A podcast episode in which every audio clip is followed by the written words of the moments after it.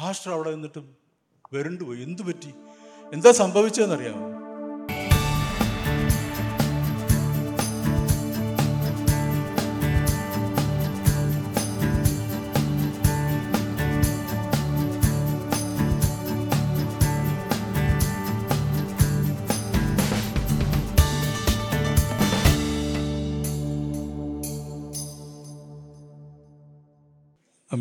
കർത്താവായ യേശുക്രിസ്തുവിന്റെ നാമത്തിൽ എല്ലാവർക്കും സ്നേഹവന്ദനം അറിയിക്കുന്നു.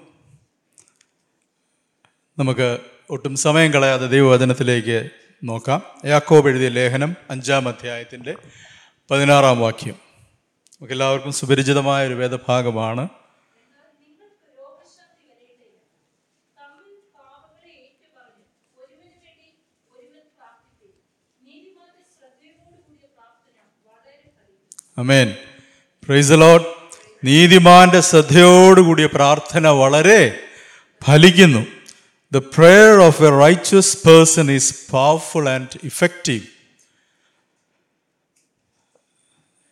praise Lord ഞാൻ ഈ കഴിഞ്ഞ നാളുകളിൽ ചിന്തിച്ചുകൊണ്ടിരുന്ന ഒരു വിഷയമായിരുന്നു. എന്തുകൊണ്ടാണ് എന്റെ പ്രാർത്ഥനയ്ക്ക് ശക്തിയില്ലാത്തത്? എന്തുകൊണ്ടാണ് എന്റെ പ്രാർത്ഥന ഫലവത്താകാത്തത്? നമ്മൾ ഓരോരുത്തരും ചിന്തിക്കുന്ന ഒരു വിഷയമായിരിക്കാം അത്. നമ്മൾ പ്രാർത്ഥിക്കുന്നുണ്ട് പക്ഷേ നമ്മൾ ആഗ്രഹിക്കുന്ന ഫലം ആ പ്രാർത്ഥനയ്ക്ക് മറുപടി നമുക്ക് ലഭിക്കുന്നില്ല. അതെന്തുകൊണ്ടായിരിക്കാം? ഇന്നിപ്പം ദാസൻ പറഞ്ഞു ഞാൻ പറയാൻ ഉദ്ദേശിക്കുന്ന പോയിന്റ് രണ്ടെണ്ണം പറയുകയും ചെയ്തു. അത് അതിലേക്ക് വരാം. നമ്മുടെ ജീവിതത്തിൽ ഈ പറഞ്ഞതുപോലെ ചില കൊമ്പന്മാരുണ്ട്. അതിനെയൊക്കെ കീഴടക്കണം. ഇപ്പം ചില ഇന്ന് നമ്മൾ കീഴടക്കേണ്ട. നമ്മുടെ പ്രാർത്ഥനയ്ക്ക് മറുപടി ലഭിക്കുവാൻ നമ്മുടെ പ്രാർത്ഥനകൾ ശക്തമാകുവാനും ഇഫക്റ്റീവ് ആകുവാനും ഫലപ്രദമാകുവാനും തടസ്സം നിൽക്കുന്ന ചിലതിനെയൊക്കെ കീഴടക്കുവാൻ ഈ നാളുകളിൽ നമുക്ക് കഴിയണം. പ്രൈസ് ദ ലോഡ് നീതിമാന്റെ ശ്രദ്ധയോടുകൂടിയ പ്രാർത്ഥനയെന്നാണ് അവിടെ പറഞ്ഞിരിക്കുന്നത്. നമ്മളെ കർത്താവ് ഒരിക്കലായിട്ട് നീതീകരിച്ചു പക്ഷേ എന്റെ ഉള്ളിൽ ഇപ്പോഴും അനീതി കിടപ്പുണ്ട്. എന്റെ ജീവിതത്തിൽ ദൈവത്തിൽ നിന്ന് പ്രാപിക്കേണ്ടതിന് തടസ്സമായിട്ട് ചിലതൊക്കെ ഉണ്ടെന്നുള്ളത് ദൈവാത്മാവ് വെളിപ്പെടുത്തി തന്നു. ആ ചില കാര്യങ്ങളെ ഇന്ന് പകൽക്കാലം നമുക്ക് ഒരുമിച്ച് ചിന്തിക്കാമെന്ന് കർത്താവിൽ ഞാൻ ശരണപ്പെടുന്നു. ദൈവത്തിന് സ്തോത്രം. ഇന്നത്തെ വിഷയം ഇതാണ് പ്രയർ കില്ലേഴ്സ് നമ്മളെല്ലാവരും പെയിൻ കില്ലേഴ്സ് എന്ന് കേട്ടിട്ടുണ്ട്. അല്ലേ? വേദന സംഹാരികൾ. നമുക്കൊരു വിധ തലവേദനയോ ഏതെങ്കിലും ഒരു ശരീരത്തിൽ എവിടെയെങ്കിലും വേദന വന്നു കഴിഞ്ഞാൽ നമ്മൾ ഉടനെ ഒരു വേദന സംഹാരി വാങ്ങിച്ചു കഴിക്കും. ഒരു പെയിൻ കില്ലർ കഴിക്കും. പക്ഷെ നമ്മുടെ പ്രാർത്ഥനയുടെ പ്രാർത്ഥനയ്ക്ക് ഫലമില്ലാതെ പോകുന്നത് ഇങ്ങനെയുള്ള ചില പ്രയർ കില്ലേഴ്സ് പ്രാർത്ഥനാ കൊലയാളികൾ എന്ന് വേണേൽ പറയാം. നമ്മുടെ പ്രാർത്ഥനയെ നശിപ്പിക്കുന്ന നമ്മുടെ പ്രാർത്ഥനയ്ക്ക് മറുപടി ലഭിക്കാൻ തടസ്സമായിരിക്കുന്ന ചില ചില ചില വിവരങ്ങൾ ചില ചില വസ്തുതകളെക്കുറിച്ച് ഇന്ന് പകൽക്കാലം ചിന്തിക്കാമെന്ന് ഞാൻ വിചാരിക്കുകയാണ്. പ്രാർത്ഥനാ സംഹാരികൾ. വർഷങ്ങൾക്ക് മുമ്പ് ഞാൻ ജോലി ചെയ്തിരുന്ന കോളേജിൽ ഒരു ദിവസം ഞാൻ രാവിലെ വാഹനത്തിൽ പോയി. തിരിച്ച് വാഹനം സ്റ്റാർട്ട് ചെയ്തപ്പോൾ ആ വാഹനം സ്റ്റാർട്ടാവുന്നില്ല. അപ്പോൾ എനിക്ക് ഈ വാഹനത്തിന്റെ ഈ മെക്കാനിക്സ് ഒന്നും അറിയത്തില്ല. നമ്മൾ വണ്ടി ഓടിക്കുക പെട്രോൾ ഓടിക്കുക ഓടിക്കുക പെട്രോൾ ഓടിക്കുക ഓടിക്കുക. വല്ലപ്പോഴും കൊണ്ടുപോയി സർവീസ് ചെയ്യുക. ഇതല്ലാതെ ഇതിന്റെ മെക്കാനിസം ഒന്നും എനിക്കറിയത്തില്ല. പക്ഷേ വണ്ടി സ്റ്റാർട്ടാവുന്നില്ല ഞാനൊരു കീ ഇട്ട് ഇങ്ങനെ തിരിച്ചുകൊണ്ടിരിക്കുക. ബാറ്ററിയിൽ പവറുണ്ട് പക്ഷേ വണ്ടി സ്റ്റാർട്ടാവുന്നില്ല അപ്പം ഞാനിങ്ങനെ ഇതിനകത്തിരുന്ന് സ്റ്റാർട്ട് ചെയ്യുന്നു വണ്ടി സ്റ്റാർട്ടാകാതിരിക്കുന്നു എന്നുള്ളത് കണ്ടിട്ട് എന്റെ ഒരു സുഹൃത്ത് അദ്ദേഹം വന്നിട്ട് എന്നോട് ചോദിച്ചു മിസ്റ്റർ ജെയിംസ് വട്ട്സ് റോങ് അപ്പോൾ എന്നെ ഞാൻ പറഞ്ഞു എന്റെ വണ്ടി സ്റ്റാർട്ടാവുന്നില്ലെന്ന് അദ്ദേഹം ഉടനെ എന്നോട് പറഞ്ഞു ബോണറ്റ് തുറക്കാൻ പറഞ്ഞു. അങ്ങനെ ഞാൻ ബോണറ്റ് തുറന്നു. അദ്ദേഹം പെട്ടെന്ന് നോക്കിയപ്പോൾ ആ ബാറ്ററിയിലെ അപ്പോൾ ഞാനും പുറത്തിറങ്ങി. ബാറ്ററിയുടെ ടെർമിനൽ നമുക്കറിയാമല്ലോ അതിന്റെ പോസിറ്റീവ് ആൻഡ് നെഗറ്റീവ് പോൾസിൽ വെളുത്ത ഒരു തരം പൊടിയിരിക്കും എനിക്ക് പിന്നീട് മനസ്സിലായി അതിന്റെ പേര് കൊറോഷൻ അല്ലെങ്കിൽ സൾഫേഷൻ എന്നൊക്കെ പറയും. ബാറ്ററി ആസിഡുമായിട്ട് ചേർന്നിട്ട് അവിടെ ചെറിയ കൊറോഷൻ ഉണ്ടായിരിക്കും. അതുകൊണ്ട് എന്താ സംഭവിച്ചതെന്ന് ചോദിച്ചാൽ ഈ ബാറ്ററിയിൽ പവറുണ്ട് പക്ഷേ ബാറ്ററിയിലെ പവർ എൻജിനിലേക്ക് വരുന്നില്ല സ്റ്റാർട്ട് സ്റ്റാർട്ടിങ്ങിൽ വരുന്നില്ല. കാരണം ഈ തടസ്സം അവിടെ ഇരിക്കുക. ഈ ടെർമിനലിൽ ബാറ്ററിയുടെ ആ പോൾ ടെർമിനൽ പോൾസിൽ ഈ തടസ്സം ഇരിക്കുക. അതുകൊണ്ട് പവർ ബാറ്ററിയുടെ ശക്തി എഞ്ചിനിലേക്ക് വരുന്നില്ല. അദ്ദേഹം പറഞ്ഞു വെയിറ്റ് എന്ന് പറഞ്ഞിട്ട് ഞങ്ങളുടെ കോളേജിന്റെ ക്യാന്റീനിൽ പോയിട്ട് ഒരു കുപ്പി കൊക്കക്കോള വാങ്ങിച്ചുകൊണ്ട് വന്നു. അതേ ഈ കൊക്കക്കോള ഭാഗത്തോട്ട് ഒഴിച്ചു. ഒഴിച്ചു കഴിഞ്ഞപ്പോഴത്തേന് ഈ ക്രോഷൻ അവിടെ ഉണ്ടായിരുന്ന പറ്റി പിടിച്ചിരുന്ന ആ വെളുത്ത പൊടി അതങ്ങ് അലിഞ്ഞങ്ങ് പോയി. ബാറ്ററിയുടെ ടെർമിനൽസ് ക്ലീനായി എന്നോട് പറഞ്ഞു ഇനി സ്റ്റാർട്ട് ചെയ്യാൻ പറഞ്ഞു. ഞാൻ സ്റ്റാർട്ട് ചെയ്തു വണ്ടി സ്റ്റാർട്ടായി പ്രൈസ് ദ ലോഡ് പ്രിയമുള്ളവരെ നമ്മുടെ ജീവിതത്തിൽ ദൈവത്തിന്റെ ശക്തി അവൈലബിളാ the power is available but it is not coming to us it is not coming to the engine നമ്മൾ പ്രാർത്ഥനയുടെ കീ ഇട്ട് തിരിച്ചുകൊണ്ടിരിക്കുക പക്ഷെ എത്ര തിരിച്ചിട്ടും വണ്ടി സ്റ്റാർട്ടാവുന്നില്ല പ്രയോജനമില്ല. നമ്മൾ ധാരാളം പ്രാർത്ഥിക്കുന്നുണ്ട്. നീട്ടി പ്രാർത്ഥിക്കുന്നുണ്ട്. പക്ഷെ ഫലമില്ലാത്തതിന്റെ കാരണം ഇഫക്റ്റീവ് ആകാത്തതിന്റെ കാരണം നമ്മുടെ ജീവിതത്തിലെ ചില ജങ്ക് നമ്മുടെ ജീവിതത്തിലുള്ള ചില ബ്ലോക്സ് ചില തടസ്സങ്ങൾ. അന്നാ ഞാൻ മനസ്സിലാക്കി കൊക്കക്കോളയ്ക്ക് ഇങ്ങനെ ഒരു പ്രയോജനമുണ്ട്. പ്രിയമുള്ളവരെ നമ്മുടെ ജീവിതത്തിൽ ദൈവത്തിൽ നിന്ന് ശക്തി ലഭിക്കുന്നതിന് തടസ്സമായിട്ടുള്ള ചില വിഷയങ്ങളെക്കുറിച്ച് നമുക്ക് ചിന്തിക്കാം.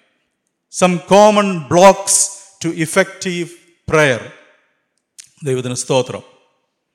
ഒന്നാമത്തേത് അൺകൺഫസ്ഡ് സിൻ ഏറ്റുപറയാത്ത പാപം. ദൈവത്തിന് സ്തോത്രം. നമ്മൾ നമ്മുടെ ജീവിതത്തിൽ പാപമില്ല എന്ന് നമ്മൾ പറയുന്നുവെങ്കിൽ നാം നമ്മെ തന്നെ ചതിക്കുന്നു വഞ്ചിക്കുന്നു. നമ്മുടെ ജീവിതത്തിലൊക്കെ പാപമുണ്ട്. പക്ഷേ പലപ്പോഴും നമ്മൾ ഈ പാപത്തെ അങ്ങ് we take it for granted അല്ലേ? ആ അതെല്ലാവരുടെ ജീവിതത്തിൽ ഉള്ളതാന്ന് പറഞ്ഞ് നമ്മളതിനെ അങ്ങ് അവഗണിച്ചു കളയുന്നു. പക്ഷേ നമ്മുടെ ജീവിതത്തിൽ ഏറ്റുപറയാത്ത പാപമുണ്ടെങ്കിൽ തീർച്ചയായിട്ടും നമ്മുടെ പ്രാർത്ഥനകൾക്ക് മറുപടി ലഭിക്കുകയില്ല. നമ്മുടെ പ്രാർത്ഥനകൾ ശക്തിയുള്ളതായിരിക്കുകയില്ല. If we tolerate sin in our lives it pushes God away from us നമ്മുടെ പാ നമ്മുടെ ജീവിതത്തിൽ പാപത്തെ നമ്മൾ പാപം വെച്ചുകൊണ്ടിരിക്കുകയാണെങ്കിൽ ദൈവം നമ്മളിൽ നിന്ന് അകന്നകന്ന് പൊയ്ക്കൊണ്ടിരിക്കും. പക്ഷെ അതുകൊണ്ട് ഭയപ്പെടേണ്ട കാര്യമില്ല വിഷമിക്കേണ്ട കാര്യമില്ല. കർത്താവ് പറയുക നിന്റെ പാപം എന്നോട് ഏറ്റുപറ ഞാൻ നിന്നോട് ക്ഷമിക്കാം. പ്രിയമുള്ളവരെ ഒരിക്കൽ പോലും നമ്മുടെ പാപം ഉള്ളിൽ വെച്ചുകൊണ്ട് ദൈവത്തോട് പ്രാർത്ഥിക്കരുത്. പാപം എന്തെങ്കിലും പാപം എന്റെ ജീവിതത്തിൽ പരിശുദ്ധാത്മാവ് ഓർപ്പിക്കുന്നെങ്കിൽ അത് അപ്പോൾ തന്നെ ദൈവത്തോട് ഏറ്റുപറഞ്ഞാൽ മാത്രമേ നമുക്ക് ദൈവത്തിൽ നിന്നുള്ള ശക്തി ലഭിക്കുകയും നമ്മുടെ പ്രാർത്ഥനകൾക്ക് മറുപടി ലഭിക്കുകയും ചെയ്യത്തുള്ളൂ.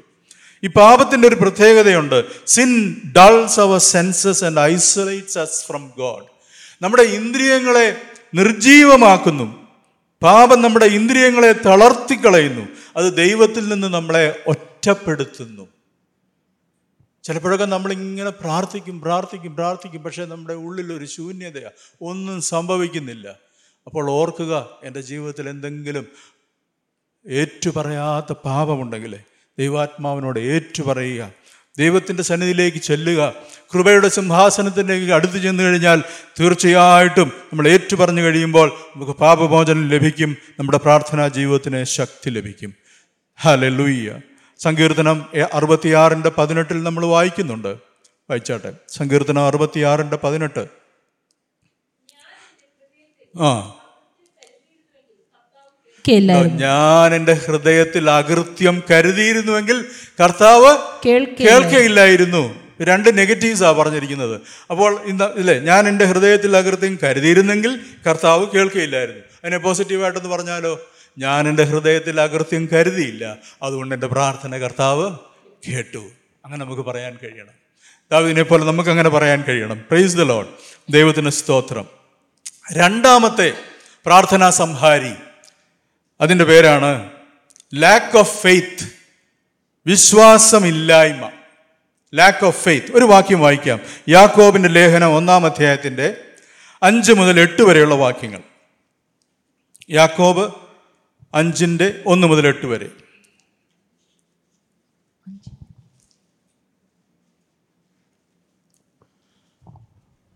അല്ലയോ ധനവാന്മാരെ നിങ്ങളുടെ മേൽ വരുന്ന ദുരിതങ്ങൾ നിമിത്തം കരഞ്ഞു മുറയിടുവിൻ. നിങ്ങളുടെ ധനം ദ്രവിച്ചും ഉടുപ്പ് പുഴുവരിച്ചും പോയി. നിങ്ങളുടെ പൊന്നും വെള്ളിയും കറ പിടിച്ചു ആ കറ നിങ്ങളുടെ നേരെ സാക്ഷിയാകും. അത് തീ പോലെ നിങ്ങളുടെ ജഡത്തെ തിന്നുകളയും. അന്ത്യകാലത്ത് നിങ്ങൾ നിക്ഷേപങ്ങളെ ശേഖരിച്ചിരിക്കുന്നു. നിങ്ങളുടെ നിലങ്ങളെ യാക്കോബിന്റെ യാക്കോബിന്റെ ഒന്നിന്റെ അഞ്ച് മുതൽ എട്ട് വരെയാണോ യാക്കോബ് ഒന്നിന്റെ അഞ്ച് മുതൽ എട്ട് വരെ. ആ. നിങ്ങളിൽ ഒരുത്തിന് ജ്ഞാനം കുറവാകുന്നുവെങ്കിൽ കുറവാകുന്നുവെങ്കിൽ ഫൽസിക്കാതെ എല്ലാവർക്കും ഔദാര്യമായി കൊടുക്കുന്നവനായ ദൈവത്തോട് യാചിക്കട്ടെ. അപ്പോൾ അവന് ലഭിക്കും. ലഭിക്കും. ഇനി അടുത്ത വാക്യം ശ്രദ്ധിക്കുക.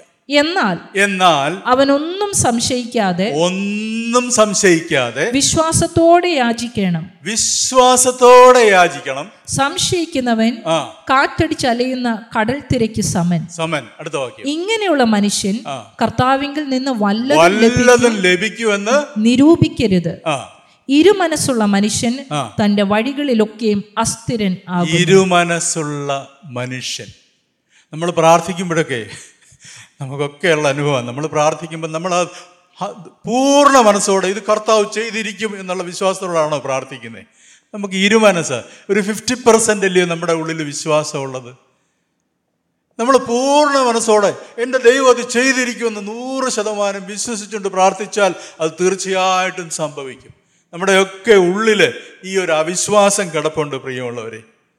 ഹലലൂയ്യ നമ്മൾ ഈ ദൈവത്തെ ഒഴിച്ച് ബാക്കി എല്ലാവരെയും വിശ്വസിക്കുന്നവർ ഞാൻ ചിന്തിക്കുകയായിരുന്നു ഞാനിപ്പോൾ ഒത്തിരി മരുന്നൊക്കെ കഴിക്കുന്ന കൂട്ടത്തില്ല അപ്പം ഞാനൊരു ഡോക്ടറെ കാണാൻ പോവുക ഞാൻ ഇതുവരെ ജീവിതത്തിൽ കണ്ടിട്ടില്ലാത്ത ഒരു ഡോക്ടർ. എനിക്ക് അദ്ദേഹത്തെ ഭയങ്കര വിശ്വാസമാണ് അദ്ദേഹത്തോട് ഞാൻ എന്റെ കാര്യങ്ങളെല്ലാം പറയും. അദ്ദേഹം ഒരു പ്രിസ്ക്രിപ്ഷൻ എഴുതി തരും എനിക്ക് മരുന്നിന്റെ. അതെനിക്ക് വായിച്ചാൽ മനസ്സിലാവത്തില്ല. നിങ്ങൾക്ക് ആർക്കെങ്കിലും ഡോക്ടർമാരുടെ കൈ ഇഷ്ടം വായിച്ചാൽ മനസ്സിലാവുമോ ഇപ്പം പിന്നെ ഇപ്പോഴത്തെ ഡോക്ടർമാരൊക്കെ എഴുതുന്നത് കുറച്ചുകൂടെ പക്ഷേ നമുക്കൊന്നും മനസ്സിലാവത്തില്ല. പക്ഷെ മനസ്സിലായില്ലേലും നമ്മൾ ആ പ്രിസ്ക്രിപ്ഷനുമായിട്ട് ആരുടെ ചെല്ലും? മെഡിക്കൽ ഷോപ്പിൽ ചെല്ലും. നമ്മുടെ ജീവിതത്തിൽ ഇതുവരെയും കണ്ടിട്ടില്ലാത്ത ഒരു ഫാർമസിസ്റ്റിന്റെ കയ്യിലോട്ട് നമ്മൾ ഈ മെഡിക്കൽ പ്രിസ്ക്രിപ്ഷൻ കൊടുക്കും. ആ മെഡിക്കൽ ഫാർമസിസ്റ്റ് പോയി ഒരു നമുക്ക് നമുക്കൊരു വിവരമില്ലാത്ത നമുക്കൊരു അറിവുമില്ലാത്ത ഒരു മരുന്ന് നമുക്ക് കൊണ്ടുതരും.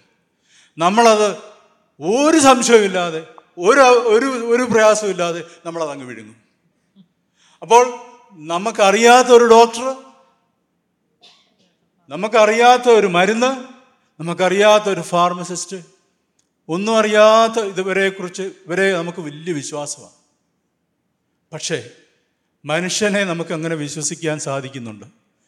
എന്നാൽ സ്നേഹവാനായ നമ്മുടെ നന്മ മാത്രം ആഗ്രഹിക്കുന്ന ഒരു ദൈവത്തെ ഇതുപോലെ ഒന്ന് വിശ്വസിക്കാൻ നമുക്ക് കഴിയുമോ? നിങ്ങളൊരു ഡോക്ടറെ വിശ്വസിക്കുന്നത് പോലെ എന്റെ ദൈവത്തെ വിശ്വസിക്കാൻ കഴിയുമോ? പലപ്പോഴും ഞാൻ ചിന്തിക്കാറുണ്ട് കർത്താവ് എന്റെ ദൈവത്തോടുള്ള വിശ്വാസം എത്ര എത്ര എത്ര അപൂർണമാണ്. നമുക്ക് പൂർണമായിട്ടൊന്ന് വിശ്വസിക്കാൻ കഴിയുമോ പ്രിയമുള്ളവർ? ഈ ദൈവം എനിക്ക് മറുപടി തരുമെന്ന് പൂർണമായിട്ടും വിശ്വസിക്കുക. Faith is really an issue of trust വിശ്വാസം എന്ന് പറയുന്നത് ആശ്രയിക്കുന്നതിന്റെ വിഷയമാണ് ഒരു ആശ്രയത്തിന്റെ വിഷയമാണ്. ഞാൻ ആരെ വിശ്വസിച്ചിരിക്കുന്നുവെന്ന് ഞാൻ അറിയുന്നു എന്ന് നമ്മുടെ ദൈവത്തെക്കുറിച്ച് നമുക്ക് പറയാൻ കഴിയണം. എന്റെ ദൈവം എനിക്ക് വേണ്ടി അത് ചെയ്യും. I am sure hundred percent I am sure എന്ന് നമുക്ക് ദൈവത്തെക്കുറിച്ച് പറയാൻ കഴിയണം പ്രിയമുള്ളവരെ. പലപ്പോഴും നമുക്ക് നമ്മൾ വിശ്വാസം ഉണ്ടെന്ന് പറയും. ഞാൻ എന്റെ കാര്യമാണ് പറയുന്നത്. ഞാൻ പാതി മനസ്സുള്ളവനാ. ഇരു മനസ്സുള്ളവനാ നടന്നാ നടന്നു പ്രാർത്ഥിക്കുകയും ചെയ്യും. ഇത് പണ്ടൊരു പറച്ച് നാട്ടിലൊരു പറച്ചിലുണ്ടല്ലോ താൻ ബാധി ദൈവം ബാധി. പക്ഷേ ഒരു വിശ്വാസിയെ സംബന്ധിച്ചോളം ഹാലലുയ ദൈവമാണ് മുഴുവനും കേട്ടോ. പാതിയല്ല മുഴുവനും എന്റെ ദൈവമാണ് ഞാൻ എന്റെ ജീവിതത്തിൽ അത് അനുഭവിച്ചറിഞ്ഞതാ പ്രിയമുള്ളവരെ. ഹാലലുയ്യ നമുക്ക് നമ്മുടെ സുഹൃത്തുക്കളെയും നമ്മുടെ പങ്കാളികളെയും നമ്മുടെ പണത്തെയും നമ്മളെയും വിശ്വസിക്കാൻ ഒരു പ്രയാസവുമില്ല. എന്നാൽ സ്നേഹവാനായ വിശ്വസ്തനായ ഒരു ദൈവത്തിൽ വിശ്വസിക്കാൻ നമുക്ക് പാടാ. ഇന്ന് പകൽക്കാലം പരിശുദ്ധാത്മാവ് പറയുക നീ എന്നെ വിശ്വസിക്കേ. നൂറ് ശതമാനവും you put your trust in me put your trust in me നീ ഏലിലാശ്രയിക്കും ഞാൻ നിന്നെ ഒരിക്കലും ലജ്ജിപ്പിക്കത്തില്ല. ഹാലല്ലൂയ്യ അവങ്കിലേക്ക് നോക്കിയവർ പ്രകാശിതരായി. അവരുടെ മുഖം ലജ്ജിച്ചു പോയതുമില്ല ഈ എളിയവൻ നിലവിളിച്ചു യഹോവ കേട്ടു. സകല കഷ്ടങ്ങളിൽ നിന്നും വിടുവിച്ചു എന്ന് സാക്ഷ്യം പറയുവാൻ നമുക്ക് കഴിയണം. പ്രൈസ് ദ ലോഡ് മൂന്നാമത്തെ പ്രാർത്ഥനാ സംഹാരി പ്രയർ കില്ലർ ഡിസൊബീഡിയൻസ് അനുസരണക്കേട. നമ്മുടെ ഉള്ളിൽ അനുസരണക്കേടുണ്ടോ? ദൈവത്തിന് സ്തോത്രം. ഹലലുയ്യ ഈ നോർമൻ വിൻസെന്റ് പീൽ എന്ന് പറയുന്ന ഒരു എഴുത്തുകാരനുണ്ട്. അദ്ദേഹം ഒരു വിശ്വാസിയായിരുന്നു. അത് പിന്നീടാണ് എനിക്ക് മനസ്സിലായി ഞാൻ ഇദ്ദേഹത്തിന്റെ പുസ്തകങ്ങൾ എന്റെ യൗവനകാലത്ത് ധാരാളം വായിച്ചിട്ടുണ്ട്. ഇദ്ദേഹത്തിന്റെ ചെറുപ്പത്തിൽ ഇദ്ദേഹം ഒരു ബാലനായിരുന്ന സമയത്ത് ഉണ്ടായ ഒരു സംഭവം അദ്ദേഹം അദ്ദേഹത്തിന്റെ പുസ്തകത്തിനകത്ത് വിവരിക്കുന്നുണ്ട്. അതിങ്ങനെയാണ് ഒരു ദിവസം ബാലനായ വിൻസെന്റിന്റെ കയ്യിൽ ഒരു സിഗരറ്റ് കിട്ടി.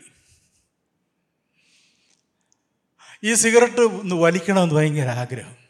വീട്ടിനകത്തിരുന്ന് വലിക്കാൻ പറ്റത്തില്ല. അദ്ദേഹം എന്ത് ചെയ്തു? വീടിന്റെ പിറകിൽ ഒരു ഇടവഴിയുണ്ട്.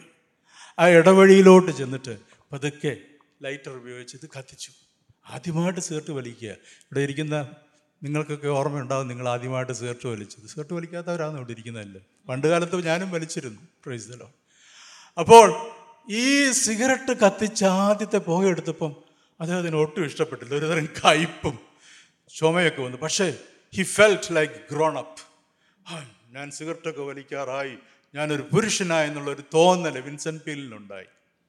അദ്ദേഹം ഇങ്ങനെ പതുക്കെ പതുക്കെ ഒരു പുക ആദ്യത്തെ പുകയെടുക്കുമ്പോഴേ ഉള്ളൂ ഈ പ്രയാസം. പിന്നെ ഹി പഫ്ഡ് ദ സിഗരറ്റ് അതിങ്ങനെ വലിച്ചു വലിച്ച് ഇങ്ങനെ പുക ഇങ്ങനെ വിട്ടുകൊണ്ടിരിക്കുന്ന സമയത്ത് അദ്ദേഹം നോക്കിയപ്പം ആരോ ഇങ്ങനെ നടന്നു വരുന്നു അദ്ദേഹം നടന്നു ആരോ നടന്നു വരുന്നത് ശ്രദ്ധിച്ചു. ആരാന്ന് മനസ്സിലായില്ല. പിന്നെ ഇങ്ങനെ വലിച്ചുകൊണ്ടിരുന്നു. പക്ഷെ അടുത്ത് ഇച്ചിരൂടെ കഴിഞ്ഞപ്പോഴാണ് മനസ്സിലായത് തന്റെ പിതാവാണ് നടന്നു വരുന്നത്. His daddy was coming towards him ഏതാണ്ട് ഇങ്ങനെ അടുത്ത് വന്നു. അപ്പോഴാണ് കൈ സിഗരറ്റ് ഇരിക്കുന്നത് അത് വലിച്ചെറിയാനുള്ള സമയവുമില്ല. പെട്ടെന്ന് അദ്ദേഹം എന്ത് ചെയ്തു? ആ സിഗരറ്റ് പുറകിലോട്ട് ഇങ്ങനെ ഇട്ടു. ഡാഡി വന്ന സമയത്ത് ഡാഡിയുടെ അടുക്കലെ hello daddy how are you എന്നൊക്കെ പറഞ്ഞ് വലിയ കുശലമൊക്കെ പറഞ്ഞുകൊണ്ടിരുന്നു. അപ്പം ഡാഡിയും വന്നിട്ട് ഒന്നും അറിയാത്ത രീതിയിലുള്ളതുണ്ട് എന്താ മോനെ എന്തോ വിശേഷം? How are you how are you doing how is your studies എന്നൊക്കെ ചോദിച്ച് വർത്താനമൊക്കെ പറഞ്ഞു. അപ്പോൾ പതുക്കെ ഈ മകന്റെ ഉള്ളിൽ ഈ പിതാവ് ഈ പുറകിൽ കിടന്ന് സാധനം ഇങ്ങനെ പുകഞ്ഞുകൊണ്ടിരിക്കുക ഏതാ? സിഗരറ്റ്. അതിന്റെ പുക ഇങ്ങനെ വരുന്നുണ്ട്. അവനതറിയാം. അവൻ വിചാരിച്ച് പിതാവ് ഇത് ശ്രദ്ധിച്ചിട്ടില്ല എന്ന്. ശ്രദ്ധിക്കാതിരിക്കാൻ വേണ്ടി അപ്പന്റെ ശ്രദ്ധയെ മാറ്റാൻ അപ്പന്റെ അറ്റൻഷൻ മാറ്റാൻ വേണ്ടി അവനെ അവനിങ്ങനെ ഡൈവേർട്ട് ചെയ്യാൻ വേണ്ടി വേറെ ചില കാര്യങ്ങളൊക്കെ പറയാൻ തുടങ്ങി. അപ്പോഴാണ് അവനിങ്ങനെ നോക്കിയപ്പം അവിടെ വലിയൊരു ബോർഡ് ഒരു പരസ്യ പലക വെച്ചിരിക്കുന്നു. അതിൽ അടുത്ത ആഴ്ച അവരുടെ ടൗണിൽ ഒരു സർക്കസ് വരുന്നുണ്ട്. ആ സർക്കസിന്റെ പരസ്യമാണ് അവൻ പെട്ടെന്ന് അവന്റെ മനസ്സിനകത്ത് ചിന്ത വന്നു daddy daddy can I go for that circus daddy can I go to the circus when it comes to town ഈ ഈ പട്ടണത്തിൽ ആ സർക്കസ് വരുന്ന സമയത്ത് ഡാഡി എന്നെ കൊണ്ടുപോകാൻ daddy please daddy play please daddy പിതാവൊന്നും മിണ്ടിയില്ല. അവൻ പിന്നെ ഇങ്ങനെ petition നടത്തിക്കൊണ്ടിരുന്നു. Daddy can I please go to the circus അപ്പോൾ പിതാവ് പറഞ്ഞ ഒരു വാക്ക്. അദ്ദേഹത്തിന്റെ പുസ്തകത്തിൽ ഇങ്ങനെ എഴുതിയിരിക്കുന്നത്. Son never make a petition while at the same time trying to hide smoldering disobedience behind your back എന്റെ മലയാളം ഇങ്ങനെയാണ് മകനെ നിന്റെ പുറകിൽ പുകയുന്ന അനുസരണക്കേട് മറയ്ക്കാൻ ശ്രമിച്ചുകൊണ്ട് നീ ഒരിക്കലും ഒരു അപേക്ഷ നടത്തരുത്. നമ്മൾ ഇത് തന്നെയല്ലേ ചെയ്യുന്നത്? അനുസരണക്കേടിന്റെ പുക ഇങ്ങനെ പുറകിലുണ്ട്. നമ്മളത് മറച്ചു വെച്ചുകൊണ്ട് ദൈവത്തോട് അപേക്ഷിക്കുക അല്ലേ? ഡാഡി സ്വർഗസ്ഥനായ പിതാവേ എനിക്കത് ചെയ്തു തരാമോ? ഇത് ചെയ്തു തരാമോ? പക്ഷെ കർത്താവ് നമ്മുടെ പ്രാർത്ഥനയല്ല കേൾക്കുന്നത്. നമ്മുടെ പിറകിൽ പുകയുന്ന അനുസരണക്കേട് കണ്ടില്ല എന്ന് നടിക്കുവാൻ സ്നേഹവാനായ ഒരു പിതാവിന് കഴിയത്തില്ല. ഹാലലൂയ അനുസരണക്കേടിന്റെ പുകയുള്ളിടത്തോളം കാലം പിതാവിൽ നിന്നൊന്നും ലഭിക്കത്തില്ല. പ്രൈസ് ദ ലോഡ് എത്ര സത്യമായത് അല്ലേ പ്രിയമുള്ളവരെ? പലപ്പോഴും നമ്മൾ ചെയ്യുന്ന എന്തുവാ? ദൈവത്തിന്റെ ശ്രദ്ധയെ തിരിക്കാൻ ശ്രമിക്കുകയാണ്. നമ്മുടെ അനുസരണക്കേടിനെ അവഗണിക്കാൻ ദൈവത്തിന് കഴിയത്തില്ല. നമ്മുടെ അനുസരണക്ക് അനുസരണം മാത്രമേ അവനുമായുള്ള നമ്മുടെ ബന്ധം പുനഃസ്ഥാപിക്കാനും നമ്മുടെ പ്രാർത്ഥനകൾക്ക് ശക്തി പകരാനും സാധിക്കൂ. എന്നെ കേൾക്കുന്ന നമ്മളോട് തന്നെ നമുക്ക് ചോദിക്കാം കർത്താവ് എന്റെ ജീവിതത്തിൽ അനുസരണക്കേടുണ്ടോ? കർത്താവ് പറയുന്ന കാര്യങ്ങൾ നമ്മൾ ചെയ്യാതിരുന്നിട്ടുണ്ടോ? Sir any disobedience in me പരിശുദ്ധാത്മാവ് വ്യക്തമായിട്ട് ഇന്ന് പകൽക്കാലം നമ്മളോട് ഇടപെട്ടുകൊണ്ടിരിക്കുക. ചില അനുസരണക്കേടുകൾ പുകയുന്നതുകൊണ്ട് നിന്റെ പ്രാർത്ഥനയ്ക്ക് മറുപടി ലഭിക്കുന്നില്ല. എന്റെ പ്രാർത്ഥനയ്ക്ക് മറുപടി ലഭിക്കാത്തതിന്റെ കാരണം എന്റെ ഉള്ളിൽ ഇപ്പോഴും ചില അനുസരണക്കേട് പുകയുന്നു. ദൈവത്തിന് സ്തോത്രം. ശാന്തമായി നമ്മളെ തന്നെ ഒന്ന് പരിശോധിച്ചാട്ടെ. നാലാമത്തെ പ്രാർത്ഥനാ സംഹാരി പ്രെയർ കില്ലർ അതിന്റെ പേര് അൺഫോർഗിവിങ് ഹാർട്ട്. എന്നീ ബ്രദർ പറഞ്ഞു. ക്ഷമിക്കാത്ത ഹൃദയം. മറ്റുള്ളവരോട് ക്ഷമിക്കാത്ത ഹൃദയം. മത്തായുടെ സുവിശേഷം പതിനെട്ടാം അധ്യായത്തിന്റെ ഇരുപത്തിയൊന്നാം വാക്യം മാത്യു എയ്റ്റീൻ ട്വന്റി വൺ. അപ്പോൾ പത്രോസ് അവന്റെ അടുക്കൽ വന്ന് കർത്താവെ സഹോദരൻ എത്ര വട്ടം എന്നോട് പിഴച്ചാൽ ഞാൻ ക്ഷമിക്കണം. ഏഴ് വട്ടം മതിയോ? എന്ന് ചോദിച്ചു. മതി മതി നിൽക്കി ഈ പത്രോസ് യേശുവിന്റെ അടുക്കൽ ഒന്ന് ഇതാകാൻ വേണ്ടി ചോദിച്ചു കർത്താവേ എന്റെ സഹോദരൻ എന്നോട് പിഴച്ചാൽ ഞാൻ എത്ര വട്ടം അവനോട് ക്ഷമിക്കണം? നിങ്ങൾക്കറിയാമോ എബ്രായ നിയമത്തിൽ നമ്മൾ ഒരു വ്യക്തി ഒരു മറ്റൊരു വ്യക്തിയോട് മൂന്ന് പ്രാവശ്യം ക്ഷമിച്ചാൽ മതി. That was the Hebrew law Hebrew law അനുസരിച്ച് ഒരു വ്യക്തി മറ്റൊരു വ്യക്തിയോട് മൂന്ന് തവണയിൽ കൂടുതൽ ക്ഷമിക്കേണ്ട ആവശ്യമില്ല. അപ്പോൾ പത്രോസ് വിചാരിച്ച് ഞാനൊരു ഏഴ് തവണ കാച്ചിയേക്കാം. ഒരു ഏഴ് തവണ പറഞ്ഞു കഴിഞ്ഞാൽ കർത്താവ് എന്നെക്കുറിച്ച് നല്ലത് ചിന്തിക്കും. നിയമപ്രകാരം മൂന്ന് ക്ഷമിച്ചാൽ മതി. ഞാൻ ഒരു ഏഴ് ക്ഷമിച്ചാൽ മതിയോ കർത്താവേ? എന്ന് പത്രോസ് ചോദിച്ചപ്പോൾ പത്രോസിനോട് കർത്താവ് പറഞ്ഞ മറുപടി കേട്ട് പത്രോസ് ഞെട്ടിപ്പോയി. പത്രോസിനോട് പറഞ്ഞ മറുപടി വായിച്ചോട്ടെ. യേശു അവനോട് യേശു അവനോട് ഏഴു വട്ടം അല്ല ഏഴു എഴുപത് വട്ടം എന്ന് ഞാൻ നിന്നോട് പറയും അവൻ വിചാരിച്ചു പത്രോസേ ഇവിടെ മൂന്ന് വട്ടം ക്ഷമിക്കാനല്ലേ പറഞ്ഞിട്ടുള്ളൂ നമ്മുടെ നിയമത്തിൽ നീ ഏഴ് വട്ടം ക്ഷമിക്കാമോ നീ ആടാ ഏറ്റവും നല്ല വിശ്വാസി. എന്ന് പറയുന്ന വിചാരിച്ചു. പക്ഷെ പത്രോസിനോട് ഭർത്താവ് പറഞ്ഞു ഏഴെന്നും പോരട ഏഴ് എഴുപത് വട്ടം. ഞെട്ടിപ്പോയി പത്രോസ്. ഹലലുയ്യ പത്രോസിന് അന്ന് അന്ന് അന്നത്തെ ദിവസം ഒരു കാര്യം മനസ്സിലായി. അല്ലെങ്കിൽ കർത്താവ് പത്രോസിനെ ഒരു കാര്യം പഠിപ്പിച്ചു. പത്രോസെ forgiveness is not a matter of mathematics ഈ ക്ഷമിക്കുക എന്ന് പറയുന്നത് ഒരു ഗണിതശാസ്ത്ര വിഷയമല്ല. ഞാൻ മൂന്ന് വട്ടം ക്ഷമിക്കണോ? ഏഴ് വട്ടം ക്ഷമിക്കണോ? ഇനി എഴുപത് വട്ടം ക്ഷമിക്കണോ? ഏഴ് ഏഴ് എഴുപതും അല്ല. എന്ന് പറയാം ഏഴ് എത്ര? നാനൂറ്റി തൊണ്ണൂറ് അല്ലേ? അത്രയും ക്ഷമിച്ചാൽ മതിയോ? അല്ല. So it is not a matter of mathematics നമ്മൾ ക്ഷമിച്ചുകൊണ്ടേയിരിക്കണം. ജീവിതകാലം മുഴുവൻ നമ്മൾ ക്ഷമിക്കുന്നവരായിരിക്കണം. അതൊരു കണക്കിന്റെ വിഷയമല്ല പ്രിയമുള്ളവരെ. It's not a matter of mathematics പത്രോസിനെ വലിയൊരു പാഠം കർത്താവ് അന്ന് പകൽക്കാലം പഠിപ്പിക്കുക ചെയ്തത്. ക്ഷമിക്കാൻ നമുക്ക് കഴിയാതിരിക്കുന്നെങ്കിൽ നമ്മുടെ പ്രാർത്ഥനകൾക്ക് മറുപടി ലഭിക്കത്തില്ല. പരിശുദ്ധാത്മാവാണ് നമ്മളെ ക്ഷമിക്കാൻ സഹായിക്കുന്നത്. ദൈവത്തിന് സ്തോത്രം. മത്തായുടെ സുവിശേഷം ആറിന്റെ പതിനാലും പതിനഞ്ചും കൂടെ ഒന്ന് വായിച്ചാട്ടെ. ഈ ക്ഷമിക്കുന്നതിന്റെ പ്രാധാന്യം എന്തുകൊണ്ടാണ് നമ്മൾ ക്ഷമിക്കണമെന്ന് കർത്താവ് ആഗ്രഹിക്കുന്നത് പറയും നമ്മളോട് പറയുന്നത്? മാത്യു ആറിന്റെ പതിനാലും പതിനഞ്ചും. നിങ്ങൾ മനുഷ്യരോട് അവരുടെ പിഴകളെ ക്ഷമിച്ചാൽ. ക്ഷമിച്ചാൽ. നിങ്ങൾ മനുഷ്യരോട് അവരുടെ പിഴകളെ ക്ഷമിച്ചാൽ. സ്വർഗസ്ഥനായ നിങ്ങളുടെ പിതാവ് സ്വർഗസ്ഥനായ നിങ്ങളുടെ പിതാവ് നിങ്ങളോടും ക്ഷമിക്കും. നിങ്ങളോടും ക്ഷമിക്കും. അപ്പം ദൈവം നമ്മളോട് ക്ഷമിക്കണമെന്ന് നമ്മൾ ആഗ്രഹിക്കുന്നുണ്ടോ? എങ്കിൽ നമ്മൾ മറ്റുള്ളവരോട് ക്ഷമിക്കണം. ഇത് എന്താ പറയുന്നത്? റെസിപ്രിക്കേറ്റിംഗ് ആണ്. അല്ലെങ്കിൽ forgiving and being forgiven are inseparable twins അത് ഞാൻ ക്ഷമിക്കത്തില്ല പക്ഷേ എന്നോട് ക്ഷമിച്ചോണം. ഇത് ഇതിലേ നമ്മുടെ മനോഭാവം. കർത്താവെ അങ്ങ് എന്നോട് ക്ഷമിക്കണേ. പക്ഷേ എനിക്ക് എന്റെ സഹോദരനോട് ക്ഷമിക്കാൻ പറ്റത്തില്ല. നോ. നിന്നോട് ക്ഷമിക്കണമെങ്കിൽ നീ ക്ഷമിക്കണം. ഇത് തമ്മിൽ ബന്ധപ്പെട്ട് കിടക്കുകയാണ്. അതുകൊണ്ട് ഇവിടെ ഇരിക്കുന്ന ആരുടെയെങ്കിലും ഹൃദയത്തിൽ നിങ്ങൾക്ക് ആരോടെങ്കിലും എന്തെങ്കിലും പൊറുക്കാനുണ്ടെങ്കിൽ ക്ഷമിക്കാനുണ്ടെങ്കിൽ ഇന്ന് പകൽക്കാലം നിങ്ങളത് ക്ഷമിച്ചില്ല എങ്കിൽ നിങ്ങളുടെ പ്രാർത്ഥനയ്ക്ക് മറുപടി ലഭിക്കത്തില്ല.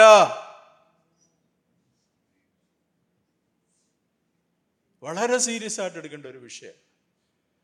നമുക്ക് മറുപടി വേണം നമുക്ക് മറുപടി വേണം. എന്റെ പ്രാർത്ഥനയ്ക്ക് എനിക്ക് മറുപടി തന്നേ പറ്റൂ. പക്ഷേ ഇതൊക്കെയാ നമ്മുടെ ജീവിതത്തിലെ തടസ്സങ്ങൾ അൺഫോർഗിവിങ് ഹാർട്ട് വലിയ പ്രയാസമായിരിക്കും ചിലപ്പോൾ ക്ഷമിക്കാൻ. നിങ്ങളോട് ചെയ്തത് ഓർക്കുമ്പോൾ ഒരുപക്ഷെ ക്ഷമിക്കാൻ ബുദ്ധിമുട്ടായിരിക്കും. ഒരിക്കലും ജീവിതത്തിൽ ക്ഷമിക്കാൻ പറ്റത്തില്ല. അതുപോലത്തെ പ്രവൃത്തിയായിരിക്കും നിങ്ങളോട് ആരെങ്കിലും ചെയ്തിട്ടുണ്ടാവുക. പക്ഷേ പരിശുദ്ധാത്മാവ് പറയുക ഞാനോട് ക്ഷമിക്കും. കുരിശിൽ കിടന്നുകൊണ്ട് കർത്താവ് പറ കർത്താവ് അവരോട് ക്ഷമിച്ചില്ലേ? തന്നെ ക്രൂശിച്ചവരോട് കർത്താവ് ക്ഷമിച്ചു. ഇവർ ചെയ്യുന്നതിന്റെ നിന്നറിയാക്കിയാൽ ഇവരോട് ക്ഷമിക്കണമേ. അവന്റെ പിൻഗാമികളാണ് നമ്മൾ ഓരോരുത്തരും. നമുക്ക് ക്ഷമിക്കാൻ കഴിയുന്നില്ലെങ്കിൽ നമ്മളോടും ദൈവം ക്ഷമിക്കത്തില്ല പ്രിയമുള്ളവരെ. ഹലലൂയ്യ സ്തോത്രം. നമ്മൾ ഈ ക്ഷമിക്കാതിരുന്നു കഴിഞ്ഞാൽ നമ്മുടെ ഉള്ളിൽ എന്ത് വരുമെന്നറിയാമോ? ബിറ്റർനെസ് വരും. കയ്പ് ഞാനത് ശരിക്കും അനുഭവിച്ചിട്ടുണ്ട്. ക്ഷമിക്കാതിരിക്കുമ്പം എനിക്ക് പ്രാർത്ഥിക്കാൻ ചെന്നിരിക്കുമ്പോൾ പിന്നെ എന്റെ ഉള്ളിൽ ഈ കയ്പ കയ്പ് വെച്ചുകൊണ്ട് എങ്ങനെയാണ് പ്രാർത്ഥിക്കുന്നത്? കയ്പും വെച്ചുകൊണ്ടിരുന്ന് പ്രാർത്ഥിച്ചാൽ എങ്ങനെയാണ് അനുഗ്രഹം ലഭിക്കുന്നത്? അതുകൊണ്ട് നമ്മൾ ക്ഷമിക്കണം. അതിന് യാതൊരു എക്സ്ക്യൂസും ഇല്ല പ്രിയമുള്ളത് നിങ്ങൾ ഇന്നലെ ചിന്തിക്കുന്നുണ്ടാ കർത്താവ് എന്റെ പ്രാർത്ഥനയ്ക്ക് എന്താ മറുപടി ലഭിക്കാത്തത്? എന്നൊക്കെ ചിന്തിക്കുന്നെങ്കിൽ അതിന്റെ കാരണം ഒരുപക്ഷെ ക്ഷമിക്കാത്തതായിരിക്കാം. സ്തോത്രം.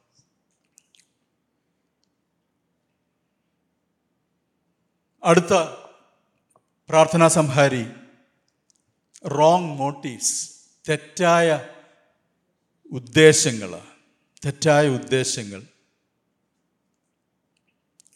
ഹലലുയ്യ എന്താ അതിന്റെ അർത്ഥം? തെറ്റായ ഉദ്ദേശം. നമ്മൾ പ്രാർത്ഥിക്കുമ്പോൾ നമ്മുടെ നമ്മുടെ ഉദ്ദേശം നമ്മൾ എന്തിനാ പ്രാർത്ഥിക്കുന്നത് നമ്മുടെ പ്രാർത്ഥനയുടെ പിറകിലെ ഉദ്ദേശം എന്താണെന്ന് ചിന്തിക്കുന്ന അല്ലെങ്കിൽ അത് നോക്കുന്ന ഒരു ദൈവമാണ് നമ്മുടെ ദൈവം. നമ്മൾ ഒരു ഒരു ഒരു കുഞ്ഞ് വന്നിട്ട് അല്ലെങ്കിൽ ഒരു മോൻ വന്നിട്ട് ഒരു അപ്പനോട് അപ്പ എനിക്കൊരു നൂറ് രൂപ വേണമെന്ന് പറഞ്ഞു കഴിഞ്ഞാൽ അപ്പൻ എന്താ ചോദിക്കുന്നത് നിനക്ക് എന്തിനാടാ ഇപ്പം നൂറ് രൂപ? എന്തിനാ? നീ പറ tell me what's a purpose നമ്മുടെ സ്വർഗസ്വനായ പിതാവ് ഇത് നമ്മളോട് ചോദിക്കുമല്ലേ നമ്മളൊരു കാര്യം ദൈവത്തോട് ചോദിക്കുമ്പോൾ ദൈവം നമ്മളോട് ചോദിക്കുന്ന ഒരു ചോദ്യമായത്. Why do you want this why do you want this അത് ചോദിക്കുമ്പോൾ നമുക്ക് പറയാൻ ദൈവത്തോട് പറയാൻ നല്ലൊരു ഉദ്ദേശമുണ്ടെങ്കിൽ ആ പ്രാർത്ഥനയ്ക്ക് മറുപടി ലഭിക്കും. നമ്മൾ തെറ്റായ ഉദ്ദേശത്തോടു കൂടിയാണ് പ്രാർത്ഥിക്കുന്നതെങ്കിൽ ആ പ്രാർത്ഥനയ്ക്ക് മറുപടി ലഭിക്കത്തില്ല. ഒരു വാക്യം വായിക്കാം നമുക്ക്. യാക്കോബിന്റെ ലേഖനം തന്നെ അതിന്റെ നാലാം അധ്യായത്തിന്റെ മൂന്നാം വാക്യം. യാക്കോബ് നാലിന്റെ മൂന്ന്. നിങ്ങൾ യാചിക്കുന്നുവെങ്കിലും ആ. നിങ്ങളുടെ ഭോഗങ്ങളിൽ ചില ചിലവിടേണ്ടോ നിങ്ങൾ യാചിക്കുന്നു. നിങ്ങൾ പ്രാർത്ഥിക്കുന്നുണ്ടെങ്കിലും നിങ്ങളുടെ ഭോഗങ്ങളിൽ നിങ്ങളുടെ പ്രഷേഴ്സ് നിങ്ങളുടെ സന്തോഷങ്ങളിൽ ചെലവിടേണ്ടതിന് വല്ലാതെ വല്ലാതെ യാചിക്കുന്നത് കൊണ്ട് ഒന്നും ഒന്നും ലഭിക്കുന്നില്ല. അപ്പോൾ നമ്മൾ പ്രാർത്ഥിക്കുന്നതിന്റെ പിറകിലെ ഉദ്ദേശം എന്റെ പ്രാർത്ഥനാ വിഷയം ദൈവസന്നിധിയിൽ സമർപ്പിക്കുമ്പോൾ നിങ്ങൾ ചിന്തിക്കരുത് ദൈവം ഇതങ്ങ് ഒരു എടുത്തങ്ങ് തരുമെന്ന്. അങ്ങനെ തരുന്ന ഒരു ദൈവമല്ല. അവൻ സ്നേഹവാനായ ഒരു പിതാവാണ്. നിനക്ക് വേണ്ടതേ അവൻ തരുത്തുള്ളൂ. നിന്റെ ഉദ്ദേശം അവൻ അറിയണം. അവനറിയാം അവനോട് പറഞ്ഞില്ലെങ്കിലും എന്റെ ഉള്ളിലെ ഉദ്ദേശം എന്റെ ദൈവത്തിന് അറിയാം. ഹലലൂയ്യ ദൈവത്തിന് സ്തോത്രം. ഒരു ഉദാഹരണം പറഞ്ഞാൽ അത് കുറച്ചുകൂടെ വ്യക്തമാകും. ഒരിക്കലൊരു പാസ്റ്റർ അദ്ദേഹം ഇങ്ങനെ റോഡിൽ കൂടെ നടന്നു പോയിക്കൊണ്ടിരുന്ന സമയത്ത് അദ്ദേഹം വൈകിട്ട് നടക്കാൻ ഇറങ്ങിയതാണ് അപ്പോഴേ അടുത്തുള്ള ഒരു വീട്ടിൽ വീടിന്റെ വരാന്തയിൽ ഒരു ബാലൻ അവരുടെ ആ കോളിംഗ് ബെല്ല് വെച്ചിരിക്കുന്നിടത്ത് നിന്നിട്ട് അവനിങ്ങനെ ചാടുക. He was jumping up and down അപ്പോൾ ഈ പാസ്റ്റർ അവിടെ നിന്ന് നോക്കി യോ കൊച്ചൻ പാവം. അവന് ഹൈറ്റ് കുറവാണ് അവൻ ആ കോളിംഗ് ബെല്ലിൽ എത്തുന്നില്ല. അത് കോളിംഗ് ബെല്ല് അടിക്കാൻ വേണ്ടി ഇവൻ ഇങ്ങനെ ചാടുകയും ഒക്കെ ചെയ്തുകൊണ്ടിരുന്ന സമയത്ത് പാസ്റ്റർ ചിന്തിച്ചു പാവം അവനെ ഒന്ന് സഹായിക്കാമെന്ന് വിചാരിച്ചു. അങ്ങനെ ഈ പാസ്റ്റർ പതുക്കെ നടന്ന് വീട്ടിന്റെ അടുത്തോട്ട് ചെന്നിട്ട് ഞാൻ നിനക്ക് നിന്നെ സഹായിക്കാമെന്ന് പറഞ്ഞിട്ട് പാസ്റ്റർ അതേലും ഒരു നാലഞ്ച് അടിയും കടിച്ചു ബെല്ല് അപ്പോൾ ഈ ചെറുക്കൻ പാസ്റ്ററെ നോക്കി വെച്ച് പറഞ്ഞു റൺ മാൻ റൺ ഓടിക്കോ മനുഷ്യ ഓടിക്കോളാൻ പറഞ്ഞു. അവനൊരൊറ്റ ഓട്ടം. പാസ്റ്റർ അവിടെ നിന്നിട്ട് വരണ്ടു പോയി. എന്തു പറ്റി? എന്താ സംഭവിച്ചതെന്നറിയാമോ? ഈ കൊച്ചന്റെ ഉദ്ദേശം പാസ്റ്റർ മനസ്സിലാക്കിയത് തെറ്റിപ്പോയി. പാസ്റ്റർ വിചാരിച്ചു ഇവനെ ആ വീട്ടിലെ ആരാ വീട്ടിൽ ചെല്ലാൻ വീട്ടിലെ ആൾക്കാരെ കാണാൻ വേണ്ടി ചെന്നതാണ് ബെല്ലടിച്ച്. അവന് കൈയെത്താത്തതുകൊണ്ട് ബെല്ലടിക്കാനായിട്ട് പ്രയാസപ്പെടുകയെന്ന് പക്ഷേ ഈ കൊച്ചന്റെ ഉള്ളിൽ ഒരു കുരുട്ട് ബുദ്ധിയായിരുന്നു ചില പിള്ളേരങ്ങനെ ചെയ്യുമല്ലോ? നിങ്ങൾക്ക് അറിയാമല്ലോ അവർ വീടിന്റെ വാ അതൊക്കെ വന്നിട്ട് ആരും ഇല്ലാത്തപ്പോൾ വന്നിട്ട് ബെല്ലടിച്ച് ഒരൊറ്റ ഓട്ടം. നമ്മളില്ല ഉറക്കത്തിലായിരിക്കും. എനിക്ക് സംഭവിച്ചിട്ടുണ്ട്. ഞങ്ങൾ വിദേശത്തായിരുന്ന സമയത്ത് ഫ്ലാറ്റിന്റെ മുമ്പിൽ വന്നിട്ട് അവിടുത്തെ ഒമാനി പിള്ളേർ അറബി പിള്ളേർ വന്നിട്ട് ബെല്ലടിക്കും.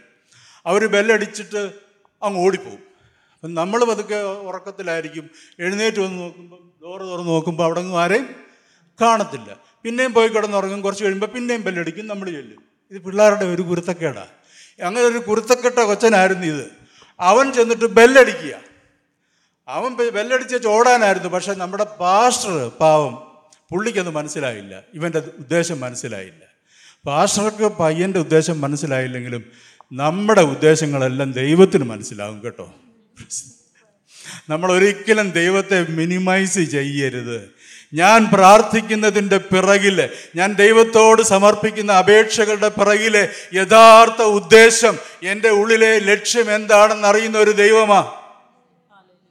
ചിന്തിക്കേണ്ട വിഷയമാ അല്ലേ? അവിടെ പറയുക നിങ്ങളുടെ ഭോഗങ്ങളിൽ ചിലവിടേണ്ടതിനാണോ നിങ്ങൾ ചോദിക്കുന്നത്? നിന്റെ വാസ്തവമായ ഒരു ഒരു ആഗ്രഹത്തെ അല്ലെങ്കിൽ നിന്റെ ഒരു ആവശ്യത്തെ അറിഞ്ഞ് സഹായിക്കുന്ന ദൈവം തന്നെയാണ് നമ്മുടെ ദൈവം. പക്ഷേ നമ്മൾ ചോദിക്കുമ്പോൾ അതിന്റെ പിറകിലെ ഉദ്ദേശം കൂടെ ആരായുന്ന ഒരു ദൈവത്തിന്റെ സന്നിധിയിലാണ് നമ്മൾ ചോദിക്കുന്നത് എന്നുള്ളത് ഒരിക്കലും മറന്നു പോകരുത്. നമ്മുടെ തെറ്റായ ഉദ്ദേശങ്ങൾ വേഗത്തിൽ തുറന്നു കേട്ടാൻ ദൈവത്തോട് ആവശ്യപ്പെടാം. കർത്താവ് പ്രാർത്ഥിക്കുന്നതിന് മുമ്പായിട്ട് കർത്താവ് ഞാനിത് പ്രാർത്ഥിക്കണം. ഈ വിഷയത്തിന് വേണ്ടി ഞാൻ പ്രാർത്ഥിക്കണോ? എന്നൊന്ന് പരിശോധിച്ചിട്ട് വേണം ഏത് വിഷയത്തെക്കുറിച്ചും ദൈവസരതിയിൽ അപേക്ഷ നടത്തുവാനായിട്ട്. പലപ്പോഴും നമ്മൾ ഇപ്പം ഞാൻ ജസ്റ്റ് ഒരു ഉദാഹരണം പറയാം. ഞാൻ എന്തിനാണ് ഇവിടെ വന്നിട്ട് വചനം പറയുന്നത്? ഞാൻ എന്തിനാ പ്രാർത്ഥി ഞാൻ ഇവിടെ വന്നിട്ട് വചനം ശുശ്രൂഷിക്കുന്നതിന്റെ പിറകിലെ ഉദ്ദേശം അറിയുന്ന ഒരു ദൈവമുണ്ട്. ഞാൻ എന്നെ തന്നെ ഒന്ന് പരിശോധിക്കുക. ഞാൻ അവിടെ നിന്ന് വചനം പറയുമ്പോൾ എല്ലാവരും എന്റെ പ്രസംഗം കേൾക്കണം. നല്ലതെന്ന് പറയണം. ഇതാണോ എന്റെ ഉദ്ദേശം. എനിക്ക് യൂട്യൂബിൽ എത്ര വ്യൂവേഴ്സ് ഉണ്ടായി എത്ര പേര് എന്റെ പ്രസംഗം കേട്ടു ഇതൊക്കെയാണ് എന്റെ ഉദ്ദേശമെങ്കിൽ അതറിയുന്ന ഒരു ദൈവമാണ് നമ്മുടെ ദൈവം. അതേസമയം എന്റെ ഉദ്ദേശം എന്റെ ദൈവനാമം മഹത്വമാണ്. എന്റെ ദൈവത്തിനു വേണ്ടി ഞാൻ പ്രവർത്തിക്കുക എന്റെ ദൈവത്തിനു വേണ്ടി പ്രയോജനപ്പെടണമെന്നുള്ള ആഗ്രഹത്തിലാണ് ഞാനിത് ചെയ്യുന്നതെങ്കിൽ അതിൽ ദൈവം പ്രസാദിക്കും. നമ്മുടെ ഉദ്ദേശങ്ങളെ പ്രാർത്ഥിക്കുമ്പോൾ പ്രാർത്ഥിക്കുന്ന വിഷയത്തിന്റെ പിറകിലുള്ള ഉദ്ദേശത്തെ പരിശോധിച്ചിട്ട് വേണം ദൈവസന്നിധിയിൽ പ്രാർത്ഥനകൾ കഴിക്കുവാൻ. ദൈവത്തിന് സ്തോത്രം. ബില്ലിഗ്രഹാം നമുക്കറിയാം കേട്ടിട്ടുണ്ടല്ലോ. കർത്താവിന്റെ ദാസനായ ബില്ലിഗ്രഹാം. The late Billy Graham. അദ്ദേഹത്തിന്റെ അടുക്കൽ കുറേ അമേരിക്കയിലുള്ള കുറേ ബിസിനസ്സുകാർ വലിയ കാശുകാർ വന്നിട്ട് ഒരു ദിവസം പറഞ്ഞു Billy Graham why don't you start a university കാരണം ഓറൽ റോബർട്ട്സ് യൂണിവേഴ്സിറ്റി എന്നൊക്കെ പറഞ്ഞ് ഒത്തിരി ദൈവദാസന്മാരുടെ പേരിൽ ഒത്തിരി യൂണിവേഴ്സിറ്റികളുള്ള ഒരു രാജ്യമാണ് അമേരിക്ക. അപ്പോൾ ബില്ലിഗ്രാമന്റെ പേരിൽ ഒരു യൂണിവേഴ്സിറ്റി വന്നു കഴിഞ്ഞാൽ ഓ വാ അത് ഭയങ്കരമായിരിക്കും അല്ലേ? ലോകപ്രസിദ്ധനായ ബില്ലിഗ്രാമന്റെ പേരിൽ ഒരു യൂണിവേഴ്സിറ്റി. അപ്പോൾ ബില്ല് അവർ ബില്ലിഗ്രാമനോട് പറഞ്ഞു അങ്ങൊന്നും അറിയണ്ട. അതിന്റെ ഫിനാൻഷ്യൽ സപ്പോർട്ട് എല്ലാം ഞങ്ങൾ ചെയ്തോളാം. അങ്ങൊന്നും അറിയണ്ട. അങ്ങയുടെ പേര് വയ്ക്കാനുള്ള ഒരു അനുവാദം മാത്രം തന്നാൽ മതി. ബാക്കി ഞങ്ങൾ ഏറ്റെന്ന് പറഞ്ഞു. നമ്മളായിരുന്നെങ്കിൽ ബില്ലിഗ്രാമിന്റെ സ്ഥാനത്ത് നമ്മളായിരുന്നെങ്കിൽ എന്തോ ചെയ്തേനെ? ഏ? എപ്പോൾ കൊടുത്തെന്ന് ചോദിച്ചാൽ മതി. അയ്യോ ദൈവം പ്രവർത്തിച്ചു. യോ ഈ ദൈവം എത്ര വലിയവനാ. എന്റെ പേരിൽ ഒരു യൂണിവേഴ്സിറ്റി ഹാലെ ലൂയ എന്ന് പറഞ്ഞിട്ട് അവിടെ നിന്ന് ബില്ലിഗ്രാം തുള്ളിച്ചാടിയ അല്ല നമ്മളായിരുന്നെങ്കിൽ തുള്ളിച്ചാടിയല്ലോ പക്ഷേ ബില്ലിഗ്രാം പറഞ്ഞ മറുപടി ഇറ്റ്സ് എ ക്ലാസിക് ആൻസർ അദ്ദേഹം ഇങ്ങനെയാണ് പറഞ്ഞത്. I am called to be an evangelist not an educationist എന്നെ ദൈവം വിളിച്ചത് ഒരു സുവിശേഷകനായിട്ടാണ് ഒരു വിദ്യാഭ്യാസ വിചക്ഷണനായിട്ടല്ലെന്ന്. ഇന്ന് എത്ര പേരൊക്കെ അങ്ങനെ പറയാൻ കഴിയും പ്രിയമുള്ളവരെ? അദ്ദേഹത്തിന്റെ ഉദ്ദേശം അദ്ദേഹത്തിന് അദ്ദേഹത്തിന്റെ തെറ്റായ ഒരു ഉദ്ദേശം ഉള്ളിലുണ്ടായിരുന്നുണ്ടെങ്കിൽ അദ്ദേഹത്തിന് യെസ് എന്ന് പറയാമായിരുന്നു. പക്ഷേ തന്നെ ദൈവം വിളിച്ചിരിക്കുന്നത് എന്തിനാണെന്നുള്ള ഉത്തമമായ ബോധ്യം ദൈവത്തിന് തന്നെക്കുറിച്ചുള്ള ഉദ്ദേശം എന്താണെന്നുള്ളത് അദ്ദേഹത്തിന് ബോധ്യമുണ്ടായിരുന്നതുകൊണ്ട് അദ്ദേഹം നോ പറഞ്ഞു. എത്ര പേർക്ക് അങ്ങനെ നോ പറയാൻ കഴിയും? നമ്മുടെ ഉദ്ദേശങ്ങളെ ആരായുന്ന ഒരു ദൈവത്തിന്റെ മുമ്പിലാണ് നമ്മളിരിക്കുന്നത്. ദൈവത്തിന് സ്തോത്രം. Hallelujah prayer killer number six പ്രാർത്ഥനാ സംഹാരി ആറാമത്തേത്.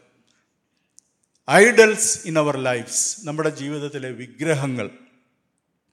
നമ്മുടെ ജീവിതത്തിലെ വിഗ്രഹങ്ങൾ.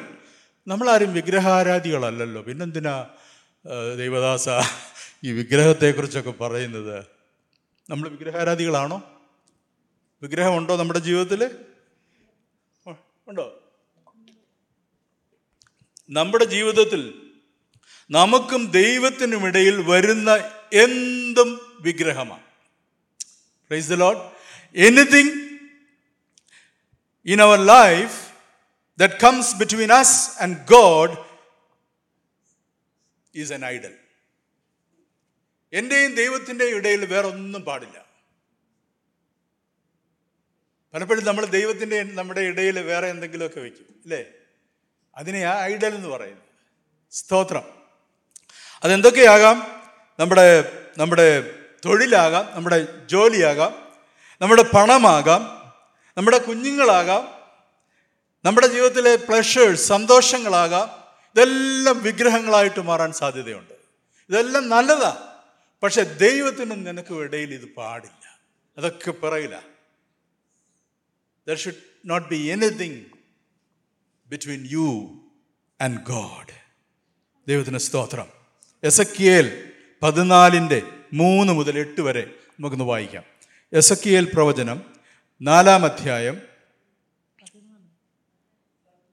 ആ സോറി പതിനാലാം അധ്യായം. എസക്കിയേൽ പതിനാലിന്റെ മൂന്ന് മുതൽ വായിച്ചാട്ടെ. മനുഷ്യപുത്ര ആ.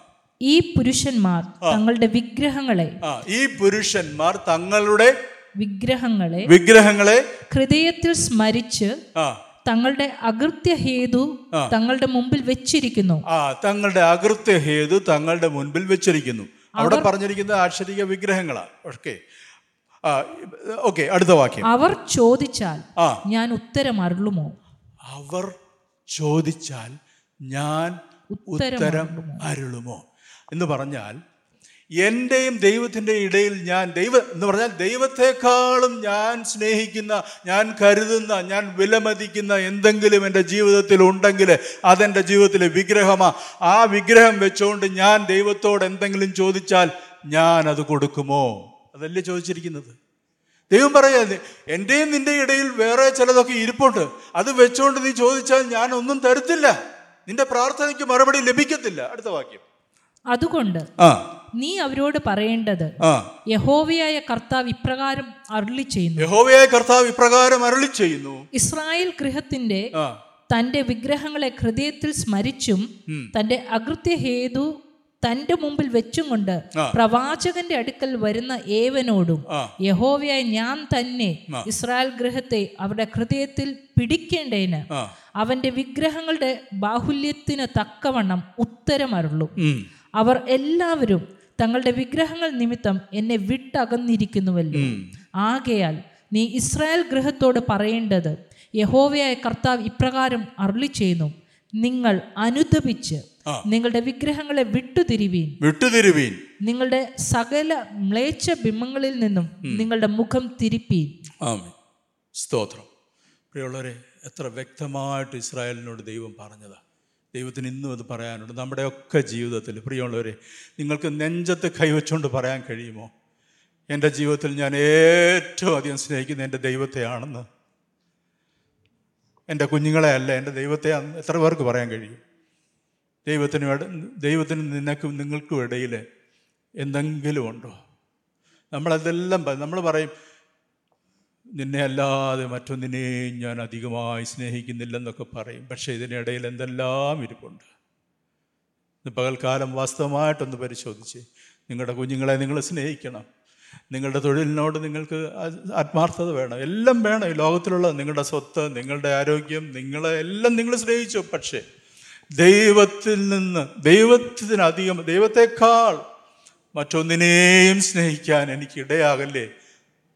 കർത്താവെ എന്റെ ഫസ്റ്റ് ലവ് എന്റെ ആദ്യ സ്നേഹം നിനക്കായിരിക്കട്ടെ. എന്റെ ഭാര്യയോ എന്റെ കുഞ്ഞുങ്ങളോ എന്റെ എന്റെ പ്രിയപ്പെട്ടവരോ എന്റെ ധനമോ എന്റെ ഒന്നും അങ്ങയുടെ അങ്ങയുടെ സന്നിധിയിൽ ഒരു വിഗ്രഹമായി മാറില്ലേ നമുക്ക് പ്രാർത്ഥിക്കാം. പ്രാ നമ്മൾ നമ്മുടെ വിഷയം ഇതാ പ്രാർത്ഥനയ്ക്ക് മറുപടി ലഭിക്കാതിരിക്കുന്നതിന്റെ കാരണമാണ് പറഞ്ഞത്. അവ ചോദിക്കുക നിങ്ങളിങ്ങനെ നിങ്ങളുടെ മുമ്പിൽ വിഗ്രഹങ്ങളെ വെച്ചുകൊണ്ടിരുന്ന് എന്നോട് ചോദിച്ചാൽ ഞാൻ നിങ്ങളുടെ പ്രാർത്ഥനയ്ക്ക് മറുപടി തരുമോ? ഒരുപക്ഷെ നമ്മുടെ പ്രാർത്ഥനയ്ക്ക് മറുപടി ലഭിക്കാത്തത് ദൈവത്തിന് കൊടുക്കേണ്ട സ്നേഹവും സ്ഥാനവും നമ്മൾ കൊടുക്കാത്തത് കൊണ്ടായിരിക്കാം. നമ്മളെ തന്നെ നമുക്കൊന്ന് പരിശോധിക്കാം പ്രിയമുള്ളവരെ. ഒരു ഒരു വിഗ്രഹാരാധകൻ തന്നോട് സംസാരിക്കാൻ പോലും ദൈവം ആഗ്രഹിക്കുന്നില്ല. ദൈവത്തെക്കാൾ അധികമായി ഞാൻ മറ്റൊന്നിനെ സ്നേഹിച്ചിട്ട് ഞാൻ ദൈവസന്നിധി ചെല്ലുമ്പോൾ ദൈവം എന്നോട് സംസാരിക്കാൻ കൂട്ടാക്കത്തില്ല. ദൈവം എന്നിൽ നിന്ന് മോഹം മറച്ചു കളയും. Because he deserves our love our first love അവൻ നമ്മുടെ നമ്മുടെ സ്നേഹം മുഴുവൻ സ്നേഹവും ആദ്യ സ്നേഹം അവൻ അർഹിക്കുന്നു. കാരണം ജീവൻ തന്ന് സ്നേഹിച്ചവനാ. ജീവൻ തന്ന് സ്നേഹിച്ചവനെ അതുപോലെ സ്നേഹിച്ചിൽ ഇല്ലെങ്കിൽ മറ്റെന്തെങ്കിലും എന്ത് എന്തിനെങ്കിലും നമ്മൾ സ്ഥാനം ജീവിതത്തിൽ കൊടുത്തിട്ടുണ്ടെങ്കിൽ അതെല്ലാം വിഗ്രഹമാണെന്ന് നമ്മൾ തിരിച്ചറിയേണ്ടത് ആവശ്യമാണ്. സ്തോത്രം. ഇനി എന്റെ ജീവിതത്തിൽ എന്തെങ്കിലും വിഗ്രഹമുണ്ടോ എന്ന് അറിയണമെങ്കിൽ അതിനൊരു ഒരു ഒരു ഒരു ഒരു വഴിയുണ്ട്. ഓ എന്റെ ജീവിതത്തിൽ അങ്ങനെ വിഗ്രഹമൊന്നുമില്ല ദേവദാസ. എന്റെ ജീവിതത്തിൽ എന്തോ വിഗ്രഹം? ഞാൻ ദൈവത്തെ ഏറ്റവും അധികം സ്നേഹിക്കുന്നത്. ഓക്കെ ശരി. ഉണ്ടോ ഇല്ലയോ എന്ന് അറിയാനുള്ള ഒരു ടെസ്റ്റ് ഈ ഒരു ചോദ്യം നിങ്ങൾ നിങ്ങളോട് തന്നെ ചോദിക്കുക. ദൈവം എന്നോട് ആവശ്യപ്പെട്ടാൽ ആ കാര്യം ഉപേക്ഷിക്കാൻ ഞാൻ തയ്യാറാണോ? ഈ ചോദ്യം നമ്മളോട് ചോദിക്കുക. നിങ്ങൾ ഏറ്റവും അധികം സ്നേഹിക്കുന്നത് നിങ്ങളുടെ ജോലിയാണെന്ന് വിചാരിക്കുക. ദൈവം പറയുക നീ ആ ജോലി എനിക്ക് വേണ്ടി ഉപേക്ഷിക്കാൻ തയ്യാറാണോ? കർത്താവെ അങ്ങനെയൊക്കെ ചോദിച്ചാൽ എങ്ങനാ? അബ്രഹാമിനോട് ദൈവം കഴിഞ്ഞ ആഴ്ച ദേവദാസൻ പറഞ്ഞല്ലോ. അബ്രഹാമിനോട് ദൈവം ചോദിച്ചു മോനെ അബ്രഹാമേ നിന്റെ ആദിജാതനെ എനിക്ക് താ. നമ്മളാണെങ്കിൽ കൊടുക്കുമോ നമ്മുടെ ആദിജാതനെ പോയിട്ട് പണ്ട് ഞാൻ പെട്ടെന്ന് ഓർക്കുകയായിരുന്നു. ഞങ്ങൾ വിദേശത്തായിരുന്ന സമയത്ത് ഞങ്ങളുടെ കൂടെ കൂട്ടായ്മയ്ക്ക് വരുന്ന ഒരു ഒരു ബ്രദറുണ്ട്. അത് അവർക്ക് നാല് പെൺപിള്ളാരാണ് ഒരു ഒരു ഒരു മകന് വേണ്ടി അവർ ആഗ്രഹിച്ച് അങ്ങനെ നാല് പെൺപിള്ളേരായി. പിന്നെ അങ്ങ് വേണ്ടാന്ന് വെച്ചവർ നാലാമത്തേത് പെൺകുട്ടിയായി. അപ്പം അങ്ങനെ അവർ സന്തോഷത്തോടെ അവരങ്ങനെ മുമ്പോട്ട് പോവുക. ഒരു ദിവസം ഞങ്ങൾ വീട്ടിൽ വന്ന സമയത്ത് ഇങ്ങനെ എന്തോ കാഷ്വലോട് സംസാരിച്ച സമയത്ത് ഞാൻ ആ പുള്ളിക്കാരത്തിയോട് ചോദിച്ചു മോളമ്മ എന്നാ പേര്? മാത്യു മോളമ്മ. അവരോട് ഞാൻ ചോദിച്ചു "ആ, നിങ്ങൾക്ക് നാല് പെൺപിള്ളേരല്ലേ അല്ലെ ഒന്നിനെ ഞങ്ങൾക്ക് തരാമെന്ന് ചോദിച്ചു. നിങ്ങൾക്ക് നാല് പെൺ പെൺകുട്ടികളല്ലേ? അതിനെ ഒന്നിനെ തരാമെന്ന് ചോദിച്ചു. അന്നേരം ഈ മാത്യു ബ്രദർ പറഞ്ഞു അതിനെന്നാ ജെയിംസ് ജെയിംസ് ബ്രദർ തരാമല്ലോ? ആരെയാന്ന് വെച്ചാൽ എടുത്തോളാൻ പറഞ്ഞു. പുള്ളിക്കാരൻ ആത്മാർത്ഥമായിട്ട് പറഞ്ഞതാ. അപ്പം എന്നിട്ട് ഭാര്യയോട് പറഞ്ഞു ഇടി നമുക്ക് അവർക്ക് മക്കളില്ലല്ലോ. ഒരു കുഞ്ഞിനെ കൊടുത്താലോ? അന്നേരം മോളമ്മ മാത്യുവിനോടൊരു ചോദ്യം ചോദിച്ചു. മാത്യുച്ച നമ്മൾ ആരെയാ കൊടുക്കുക? നമ്മൾ ആരെയാ കൊടുക്കുക? നമുക്ക് നാല് പെൺപിള്ളേരുണ്ട് ശരിയാ പക്ഷെ നമ്മളിതിൽ ആരെയാ കൊടുക്കുന്നേ? അത് മാത്തിച്ചാൻ പറ ആരെയാ കൊടുക്കുന്നേ? കൊടുക്കാൻ പറ്റുമോ അങ്ങനെ? കൊടുക്കാൻ പറ്റുമോ കൊടുക്കാൻ പറ്റത്തില്ല. ദൈവത്തിന് വേണ്ടി ചിലത് കൊടുക്കേണ്ടി വന്നു കഴിഞ്ഞു. എനിക്ക് എനിക്കവർ തന്നില്ല പക്ഷേ ദൈവം ചോദിച്ചാൽ നമ്മളത് കൊടുക്കാൻ തയ്യാറാണെങ്കിൽ അത് വിഗ്രഹമല്ല. അതാ എന്റെ വിഷയം. അബ്രഹാമിനോട് ദൈവം ചോദിച്ചപ്പോൾ അബ്രഹാം കൊടുത്തു. കാരണം അബ്രഹാമിന് അത് വിഗ്രഹമല്ലായിരുന്നു. ദൈവത്തിന് വേണ്ടിയിട്ടല്ല കേട്ടോ. സ്തോത്രം. ദൈവം ചോ- കഴിഞ്ഞ ആഴ്ച ദൈവദാസൻ പറഞ്ഞപ്പോൾ ഈ വാളെടുത്ത് ഇത് കത്തിയെടുത്ത് വെട്ടാൻ തുടങ്ങിയ സമയത്ത് ദൈവം വെരുണ്ടുപോയെന്നാ പറഞ്ഞു ദൈവം പോലും വിചാരിച്ചില്ല അബ്രഹാം ഇങ്ങനെ അനുസരിക്കുമെന്ന്. നമ്മളോട് ദൈവം ചോദിച്ചാൽ ദൈവം ആവശ്യപ്പെട്ടാൽ ആ കാര്യം ഉപേക്ഷിക്കാൻ ഞാൻ തയ്യാറാണോ എന്ന് സ്വയം ചോദിക്കുക. നമ്മുടെ കരിയർ നമ്മുടെ സ്വത്ത് നമ്മുടെ കുടുംബം അതിനോടുള്ള നമ്മുടെയൊക്കെ മനോഭാവം സത്യസന്ധമാണോ സത്യസന്ധമായിട്ട് അവലോകനം ചെയ്യുക. നിങ്ങൾ ദൈവത്തിന് വിട്ടുകൊടുക്കാത്ത കാര്യങ്ങൾ ഉണ്ടെങ്കിൽ ദൈവത്തിന് ഇതൊന്നും വേണ്ട. നിന്റെ സ്വത്ത് വേണ്ട നിന്റെ ജോലി വേണ്ട നിന്റെ കുടുംബത്തെ വേണ്ട നിന്റെ ഭാര്യയും വേണ്ട മക്കളെയും വേണ്ട ഒന്നും വേണ്ട ദൈവത്തിന് വേണ്ട. പക്ഷെ ദൈവം ചോദിച്ചാൽ അത് കൊടുക്കാനുള്ള തയ്യാറുണ്ടോ? തയ്യാറ തയ്യാറുള്ള ഒരു മനസ്സ് എനിക്കുണ്ടായിരിക്കണം. ഞാൻ അഗസ്റ്റിന്റെ കഥ ഞാൻ ചെറുപ്പത്തിൽ എന്റെ യൗവനത്തിൽ ഞാൻ വായിച്ചിരുന്നു. സെയിന്റ് അഗസ്റ്റിൻ അദ്ദേഹം വിശുദ്ധനായ അഗസ്തീനോസ് ആകുന്നതിന് മുൻപ് അദ്ദേഹം ഒരു ചെറുപ്പക്കാരനായിട്ട് നടക്കുക. അദ്ദേഹത്തിന് വലിയ സ്വപ്നങ്ങളൊക്കെ ഉണ്ടായിരുന്നു. ഒരു കുടുംബജീവിതം ആഗ്രഹിച്ചിരുന്നു. അദ്ദേഹത്തിന് ഒരു പെൺകുട്ടിയുമായിട്ട് ഇഷ്ടമായിരുന്നു. അവരാഗ്രഹിച്ചത് കല്യാണം കഴിച്ച് ഒരു ഒരു കൊച്ചു കുടുംബമായിട്ട് രണ്ട് കുഞ്ഞുങ്ങളുമായിട്ട് ജീവിക്കണമെന്നുള്ള വലിയ ആഗ്രഹമായിരുന്നു. പക്ഷേ വർഷങ്ങൾക്ക് ശേ ആ സമയത്താണ് ദൈവവിളി ഉണ്ടായി അഗസ്തിൻ കർത്താവിനായിട്ട് തന്നെ തന്നെ സമർപ്പിച്ചത്. കർത്താവിനായിട്ട് സമർപ്പിച്ചു കഴിഞ്ഞപ്പോൾ ദൈവം അഗസ്തിനോട് ചോദിച്ചു അഗസ്തിനെ നീ എന്നെ സ്നേഹിക്കുന്നുവെങ്കിൽ നീ സ്നേ നീ എന്നെ സ്നേഹിക്കുന്നുവെങ്കിൽ നീ സ്നേഹിക്കുന്നതിനെ എല്ലാം ഉപേക്ഷിക്കാൻ നീ തയ്യാറാണോ എന്ന് ചോദിച്ചു. അഗസ്തിൻ പറഞ്ഞു കർത്താവേ ഞാൻ തയ്യാറാ ഞാൻ തയ്യാറാ.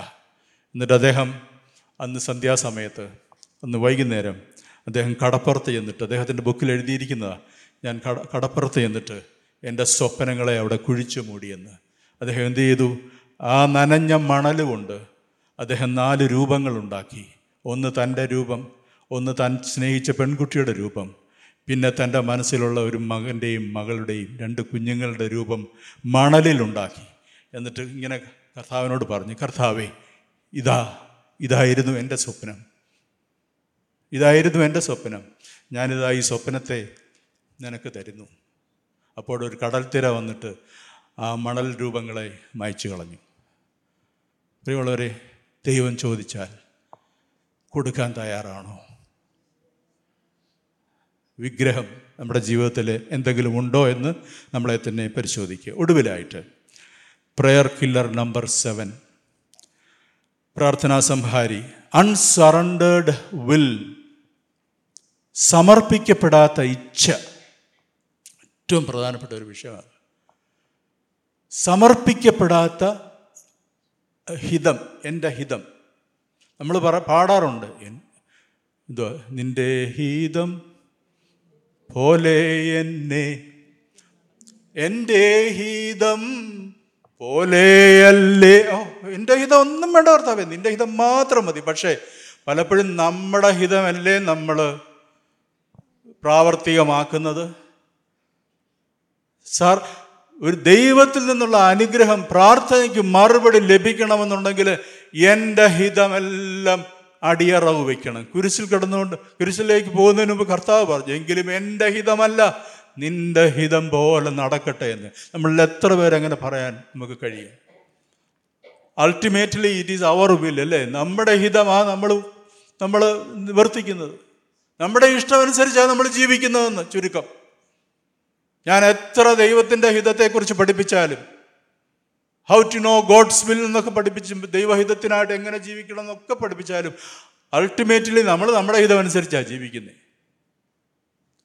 അല്ലെന്ന് പറയാൻ പറ്റുമോ? ദൈവത്തിന് സ്തോത്രം. സറണ്ടർ ചെയ്യാത്തൊരു ഹിതമാണെങ്കിൽ എന്റെ ഇച്ഛയാണെങ്കിൽ തീർച്ചയായിട്ടും പ്രാർത്ഥനയ്ക്ക് മറുപടി ലഭിക്കത്തില്ല. ഒരു ഭക്തയായ സ്ത്രീ ഉണ്ടായിരുന്നു. ഒരിടത്ത്. ഈ സ്ത്രീയെ ഇവരെ വീട്ടിൽ അപ്പം ഉണ്ടാക്കി അടുത്ത വീടുകളിലും ജംഗ്ഷനിലും ആ ഗ്രാമത്തിലും പട്ടണത്തിലും ഒക്കെ കൊണ്ടുപോയി വിറ്റ് ഉപജീവനം നടത്തിക്കൊണ്ടിരുന്ന ഒരു അമ്മച്ചിയായിരുന്നു. ഒരു ആന്റിയായിരുന്നു. ഭക്തയായ ഒരു ആന്റിയ. ദൈവഹിതപ്രകാരം ജീവിക്കുന്ന ഒരു ആന്റിയാണ് പുള്ളിക്കാരത്തി എന്നും രാവിലെ വീട്ടിൽ നല്ല ഹോം മെയ്ഡ് ബൺ ഉണ്ടാക്കിയിട്ട് വീട്ടിൽ അപ്പമൊക്കെ ഉണ്ടാക്കി ഒരു കൊട്ടയ്ക്കകത്ത് എടുത്തിട്ട് ഇങ്ങനെ നടക്കും. എന്നിട്ട് അടുത്ത വീടുകളിലൊക്കെ ചെന്ന് ചോദിക്കും അപ്പം വേണോ? അപ്പം വേണോ? അപ്പോൾ അവർ പറയും വേണം അവിടെ കൊടുക്കും. വീണ്ടും കൊട്ട എടുത്തുകൊണ്ട് അടുത്ത കവലയിലേക്ക് പോകും. അങ്ങനെ നടന്നു പോകുമ്പോൾ ഒരു നാൽക്കവല വരും ഒരു ജംഗ്ഷൻ വരും. അപ്പോൾ ദൈവത്തോട് ആലോചന ചോദിക്കണം ഏത് വഴിയാ പോകേണ്ടത് കർത്താവേ? കാരണം ദൈവഹിതപ്രകാരം ജീവിക്കുന്ന നടക്കുന്ന ഒരു ഒരു ഒരു ആന്റിയ ഭക്തയായ ആന്റിയ. അപ്പോൾ പുള്ളിക്കാരിയുടെ കയ്യിൽ ഒരു വടിയുണ്ട്. ഈ വടി പുള്ളിക്കാരി ഒരു ജംഗ്ഷനിൽ വരുമ്പം ഞാൻ നേരെ പോകണോ ഇടത്തോട്ട് ഇടത്തോട്ട് പോകണോ വലത്തോട്ട് പോകണോ പുള്ളിക്കാരത്തി ഈ വടി ഇങ്ങനെ അവിടെ ഇടുന്നിട്ട് ഇങ്ങനെ കറക്കി ഇടും. ഈ വടി ഏത് സൈഡിലേക്ക് ഇങ്ങനെ പോയിന്റ് ചെയ്ത് വീഴുന്നോ ആ സൈഡിലേക്ക് പോകും. കാരണം ദൈവമാണ് എന്റെ ജീവിതത്തെ നയിക്കുന്നത്. അങ്ങനെ ജീവിച്ച ഒരു അമ്മച്ചിയായിരുന്നു. ദൈവഹിത പ്രകാരം ആരും ജീവിച്ചില്ല ഒരു ദിവസം ഈ അമ്മച്ചി ഈ അപ്പമൊക്കെ ആയിട്ട് ഇങ്ങനെ നടന്നു ഒരു ജംഗ്ഷനിലെത്തി. അപ്പോൾ പതിവ് പോലെ അമ്മച്ചി വടി ചുഴറ്റി എറിഞ്ഞു താഴെ വീണു. അമ്മച്ചി ആ വടി എടുത്തു. ഒന്നുകൂടെ എറിഞ്ഞു. പിന്നെയും വീണു. പിന്നെ എടുത്തെറിഞ്ഞു. പിന്നെയും വീണു. ആ വഴിയെ അമ്മച്ചി അങ്ങ് നടന്നു. അപ്പം ഇത് കണ്ടോണ്ട് പ്രായമായ വേറൊരു മനുഷ്യൻ അപ്പുറത്ത് നിൽപ്പുണ്ടായിരുന്നു ആ മനുഷ്യൻ ഈ അമ്മച്ചി അടുക്ക ചെന്നിട്ട് ചോദിച്ചു അല്ലയോ നിൽക്കണേ ഒരു വിഷയം ഒരു കാര്യം ചോദിച്ചോട്ടെ. നിങ്ങൾ ആ ജംഗ്ഷനിൽ നിന്നിട്ട് എന്തിനാ ഇങ്ങനെ വടിയെടുത്തെറിഞ്ഞത്? അതെ ഞാൻ ദൈവത്തോട് ആലോചന ചോദിച്ചാ എല്ലാ കാര്യങ്ങളും ചെയ്യാറുള്ളത്. വഴി ഏതാകുന്നു എന്നുള്ള ശബ്ദം കേൾപ്പിക്കുന്ന ഒരു ദൈവത്തെയാണ് ഞാൻ സേവിക്കുന്നത്. അതുകൊണ്ട് ദൈവത്തോട് ഞാൻ ആലോചന ചോദിച്ച് ഈ വടി എറിയുമ്പോൾ വടി ഏത് സൈഡിലേക്കാണ് പോയിന്റ് ചെയ്യുന്നത്? ആ വഴിയിലാണ് ഞാൻ എന്റെ അപ്പക്കൊട്ടയുമായിട്ട് പോകുന്നതെന്ന് പറഞ്ഞു. അപ്പോൾ ഈ മനുഷ്യൻ ചോദിച്ചു അത് ശരി പക്ഷെ നിങ്ങളെന്തിനാ ഇത് മൂന്ന് പ്രാവശ്യം എറിഞ്ഞത്? അപ്പോഴവർ പറഞ്ഞ മറുപടി because the first two times he was pointing me in the wrong direction praise the Lord കാരണം ആദ്യത്തെ രണ്ട് തവണ ഞാൻ എറിഞ്ഞപ്പോഴും ദൈവം തെറ്റായ ദിശയിലേക്കാണ് എനിക്ക് വഴി കാണിച്ചു തന്നതെന്ന്. അപ്പം നോക്കിയേ ഇത് നമ്മൾ ചിരിച്ചു. പക്ഷെ ഇത് തന്നെയല്ലേ നമ്മളും ചെയ്യാറുള്ളത്? നമുക്ക് തോന്നുന്ന വഴിയെ നമ്മൾ പോവും. നമ്മുടെ മനസ്സിൽ നേരത്തെ നമ്മൾ കുറിച്ച് വെച്ച ഒരു വഴിയുണ്ട്. ആ വഴിയിൽ വഴിയിൽ കൂടെ പോകുന്നത് വരെ നമ്മൾ കമ്പ് കമ്പെറിഞ്ഞുകൊണ്ടിരിക്കും. അല്ലേ? സ്തോത്രം. നമ്മൾ വാസ്തവത്തിൽ നമ്മുടെയൊക്കെ ജീവിതം ഞാൻ ചിന്തിക്കുകയായിരുന്നു. നമ്മളൊക്കെ ഒത്തിരി മൂടുപടവും മുഖപടവും ഒക്കെ ഇട്ടുകൊണ്ടാണ് നടക്കുന്നത്. ദൈവസന്നിധിയിൽ ദൈവത്തോട് ആലോചന ചോദിച്ച് ജീവിക്കുന്ന എത്ര പേരുണ്ട് പ്രിയമുള്ളവരെ? ഞാൻ ഉൾപ്പെടെ. നമ്മളെല്ലാവരും ഈ വിഷയത്തിൽ തെറ്റിപ്പോയിരിക്കുക. നമ്മൾ നമ്മുടെ നമ്മുടെ വില്ലിനെ സറണ്ടർ ചെയ്യാതെ നമ്മുടെ പ്രാർത്ഥനകൾക്ക് മറുപടി ലഭിക്കത്തില്ല നമ്മുടെ പ്രാർത്ഥനകൾക്ക് ശക്തി ഉണ്ടാകത്തില്ല ഫലം ലഭിക്കുകയില്ല ദൈവത്തിന് സ്തോത്രം. ഹലലുയ്യ എന്റെ വാക്കുകൾ അവസാനിപ്പിക്കട്ടെ. ഇത്രയൊക്കെ പറഞ്ഞതുകൊണ്ട് ഒരിക്കലും നിങ്ങളെ നിരാശപ്പെടുത്താനല്ല ഞാനിത് പറഞ്ഞത്. നമ്മുടെ ജീവിതത്തിലെ ചില കുറവുകൾ ചില തടസ്സങ്ങൾ ചില ബ്ലോക്സ് ചില ക്രോഷൻ ഇതൊക്കെ അവിടെ ഇരിപ്പുണ്ടെങ്കിൽ ഇതൊക്കെ ഒന്ന് തുടച്ച് വൃത്തിയാക്കി. വേണ്ടാത്തതിനെയൊക്കെ ഒന്ന് ഉപേക്ഷിച്ച് നമ്മൾ ദൈവഹിതപ്രകാരം ഒന്ന് പ്രാർത്ഥിച്ചു നോക്കി നീതിമാന്റെ ശ്രദ്ധയോടുകൂടിയ പ്രാർത്ഥനയ്ക്ക് മറുപടി ലഭിക്കും. നമ്മൾ നമ്മൾ നമ്മളങ്ങ് വലിയ മോശക്കാരാണെന്നല്ല ഞാൻ പറഞ്ഞു വരുന്നത്. ദാവീദ് ഇതിനെക്കാട്ടിലും വലിയ തെറ്റ് ചെയ്ത മനുഷ്യരായിരുന്നു ഇല്ലേ ദാവീദ് പ്രാർത്ഥിച്ചു വ്യസനത്തിനുള്ള മാർഗം എന്നിലുണ്ടോ? ദൈവമേ എന്നെ ശോധന ചെയ്ത് എന്റെ നിലവുകളെ അറിയണമേ. വ്യസനത്തിനുള്ള മാർഗം എന്നിലുണ്ടോ എന്ന് നോക്കി എന്നെ ശാശ്വത മാർഗത്തിൽ എന്നെ നടത്തണമേ. അങ്ങനെ പ്രാർത്ഥിച്ചു കഴിഞ്ഞപ്പോൾ ദൈവം ആ പ്രാർത്ഥന കേട്ട് ദാവിദിനെ തിരിച്ച് റീഇൻസ്റ്റേറ്റ് ചെയ്തു. ഞാനിത് പറഞ്ഞത് നിരാശ നിങ്ങളുടെ മനസ്സിലേക്ക് ഇടാനല്ല. പിന്നെയോ എന്നിൽ ചില വ്യസനത്തിനുള്ള മാർഗങ്ങൾ ഉണ്ട് കർത്താവെ. പ്രാർത്ഥനയ്ക്ക് തടസ്സമു തടസ്സമായിട്ടുള്ള ചില കാരണങ്ങൾ എന്റെ ജീവിതത്തിൽ ഉണ്ട് കർത്താവെ. അവയെ കർത്താവെ ഇന്ന് പകൽക്കാലം നീ വെളിപ്പെടുത്തി തന്നതിനായിട്ട് സ്തോത്രം. നമുക്കത് ഉപേക്ഷിക്കാം. നമ്മുടെ പ്രാർത്ഥനകൾക്ക് ശക്തി വേണ്ടേ? ഞാൻ ഒരാൾക്ക് വേണ്ടി പ്രാർത്ഥിക്കുമ്പോൾ അവിടെ അത്ഭുതം നടക്കണ്ടേ? വീര്യപ്രവർത്തികൾ നടക്കണ്ടേ? എന്തുകൊണ്ടാണ് നമ്മുടെ സഭയിൽ ഇതൊന്നും നടക്കാത്തത്? ഞാൻ ചിന്തിച്ച വിഷയമായിരുന്നു. നമ്മൾ പ്രാർത്ഥിക്കുന്നുണ്ട് പക്ഷേ വേണ്ട വിധത്തിലുള്ള മറുപടി നമുക്ക് ലഭിക്കുന്നുണ്ടോ? നമ്മുടെ വ്യക്തി ജീവിതങ്ങളിൽ പ്രാർത്ഥനയ്ക്ക് മറുപടി ലഭിക്കുന്നുണ്ടോ? വേണ്ട രീതിയിൽ ദൈവം തരാൻ മതിയായവനാ. ദൈവത്തിന്റെ ബാറ്ററിയിൽ പവറുണ്ട് പക്ഷെ ആ പവർ എന്നിലേക്ക് പ്രവഹിക്കുന്നില്ല. അതിന് തടസ്സം എന്റെ ജീവിതത്തിലുള്ള ചില വിഷയങ്ങളാണ്. ആ വിഷയങ്ങളാണ് ചിന്തിച്ചത്. ഇത് മാത്രമല്ല ഇനിയും ധാരാളമുണ്ട്. പ്രധാനപ്പെട്ട ചില വിഷയങ്ങൾ നമുക്ക് ഇന്ന് പകൽക്കാലം ചിന്തിക്കാൻ കഴിഞ്ഞു. ദൈവത്തിന് സ്തോത്രം.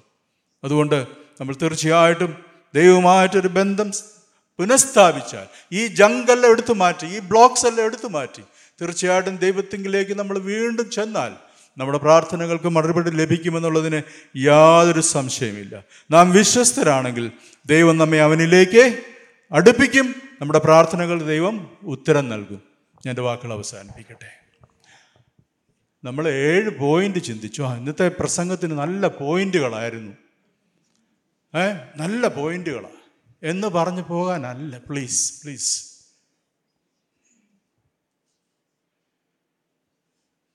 പ്രസംഗത്തിന്റെ പോയിന്റ് എഴുതി. ഇത് ഇത് കേട്ടിട്ട് വേറൊരിടത്ത് പോയി പ്രസംഗിക്കാനുമല്ല. ഞാനിത് പ്രിപ്പയർ ചെയ്ത സമയത്ത് എന്നോട് ദൈവം സംസാരിച്ചു. ഇത് ഞാൻ എന്റെ ജീവിതത്തിൽ പകർത്തിയില്ലെങ്കിൽ എന്റെ ജീവിതത്തിന്റെ പ്രവൃത്തി മണ്ഡലത്തിൽ ഞാനത് കൊണ്ടുവന്നില്ലെങ്കിൽ അയ്യോ എനിക്ക് കഷ്ടം. അയ്യോ എനിക്ക് കഷ്ടം. കാരണം കേൾക്കുന്നവരെക്കാൾ കൂടുതൽ കണക്ക് ബോധിപ്പിക്കേണ്ടവൻ പറയുന്ന ഞാനാ. അതെനിക്ക് നല്ല ബോധ്യമുണ്ട്. ദൈവം നമ്മളെ അനുഗ്രഹിക്കട്ടെ നിങ്ങൾ എനിക്ക് വേണ്ടിയും പ്രാർത്ഥിക്കുക. ദൈവത്തിന് സ്തോത്രം. താങ്ക് യു ഇന്ന് കേട്ട ഈ സന്ദേശം തീർച്ചയായിട്ടും നിങ്ങൾക്ക് അനുഗ്രഹമായിരുന്നു ഞങ്ങൾ വിശ്വസിക്കുന്നു. ഒരുപക്ഷെ നിങ്ങൾ ഇതുവരെയും ഈ ചാനൽ സബ്സ്ക്രൈബ് ചെയ്തിട്ടില്ലെങ്കിൽ ദയവായി ഇപ്പം തന്നെ ഒന്ന് സബ്സ്ക്രൈബ് ചെയ്യുക. ഈ സന്ദേശം മറ്റു ചിലർ കൂടി ഒന്ന് ഫോർവേഡ് ചെയ്ത് കൊടുക്കുക. നിങ്ങൾക്ക് നിങ്ങൾക്കിത് അനുഗ്രഹമായിരുന്നെങ്കിൽ തീർച്ചയായിട്ടും അത് മറ്റുള്ളവർക്കും ഒരു അനുഗ്രഹമായി തീരുവാൻ അത് കാരണമായി തീരും. God bless you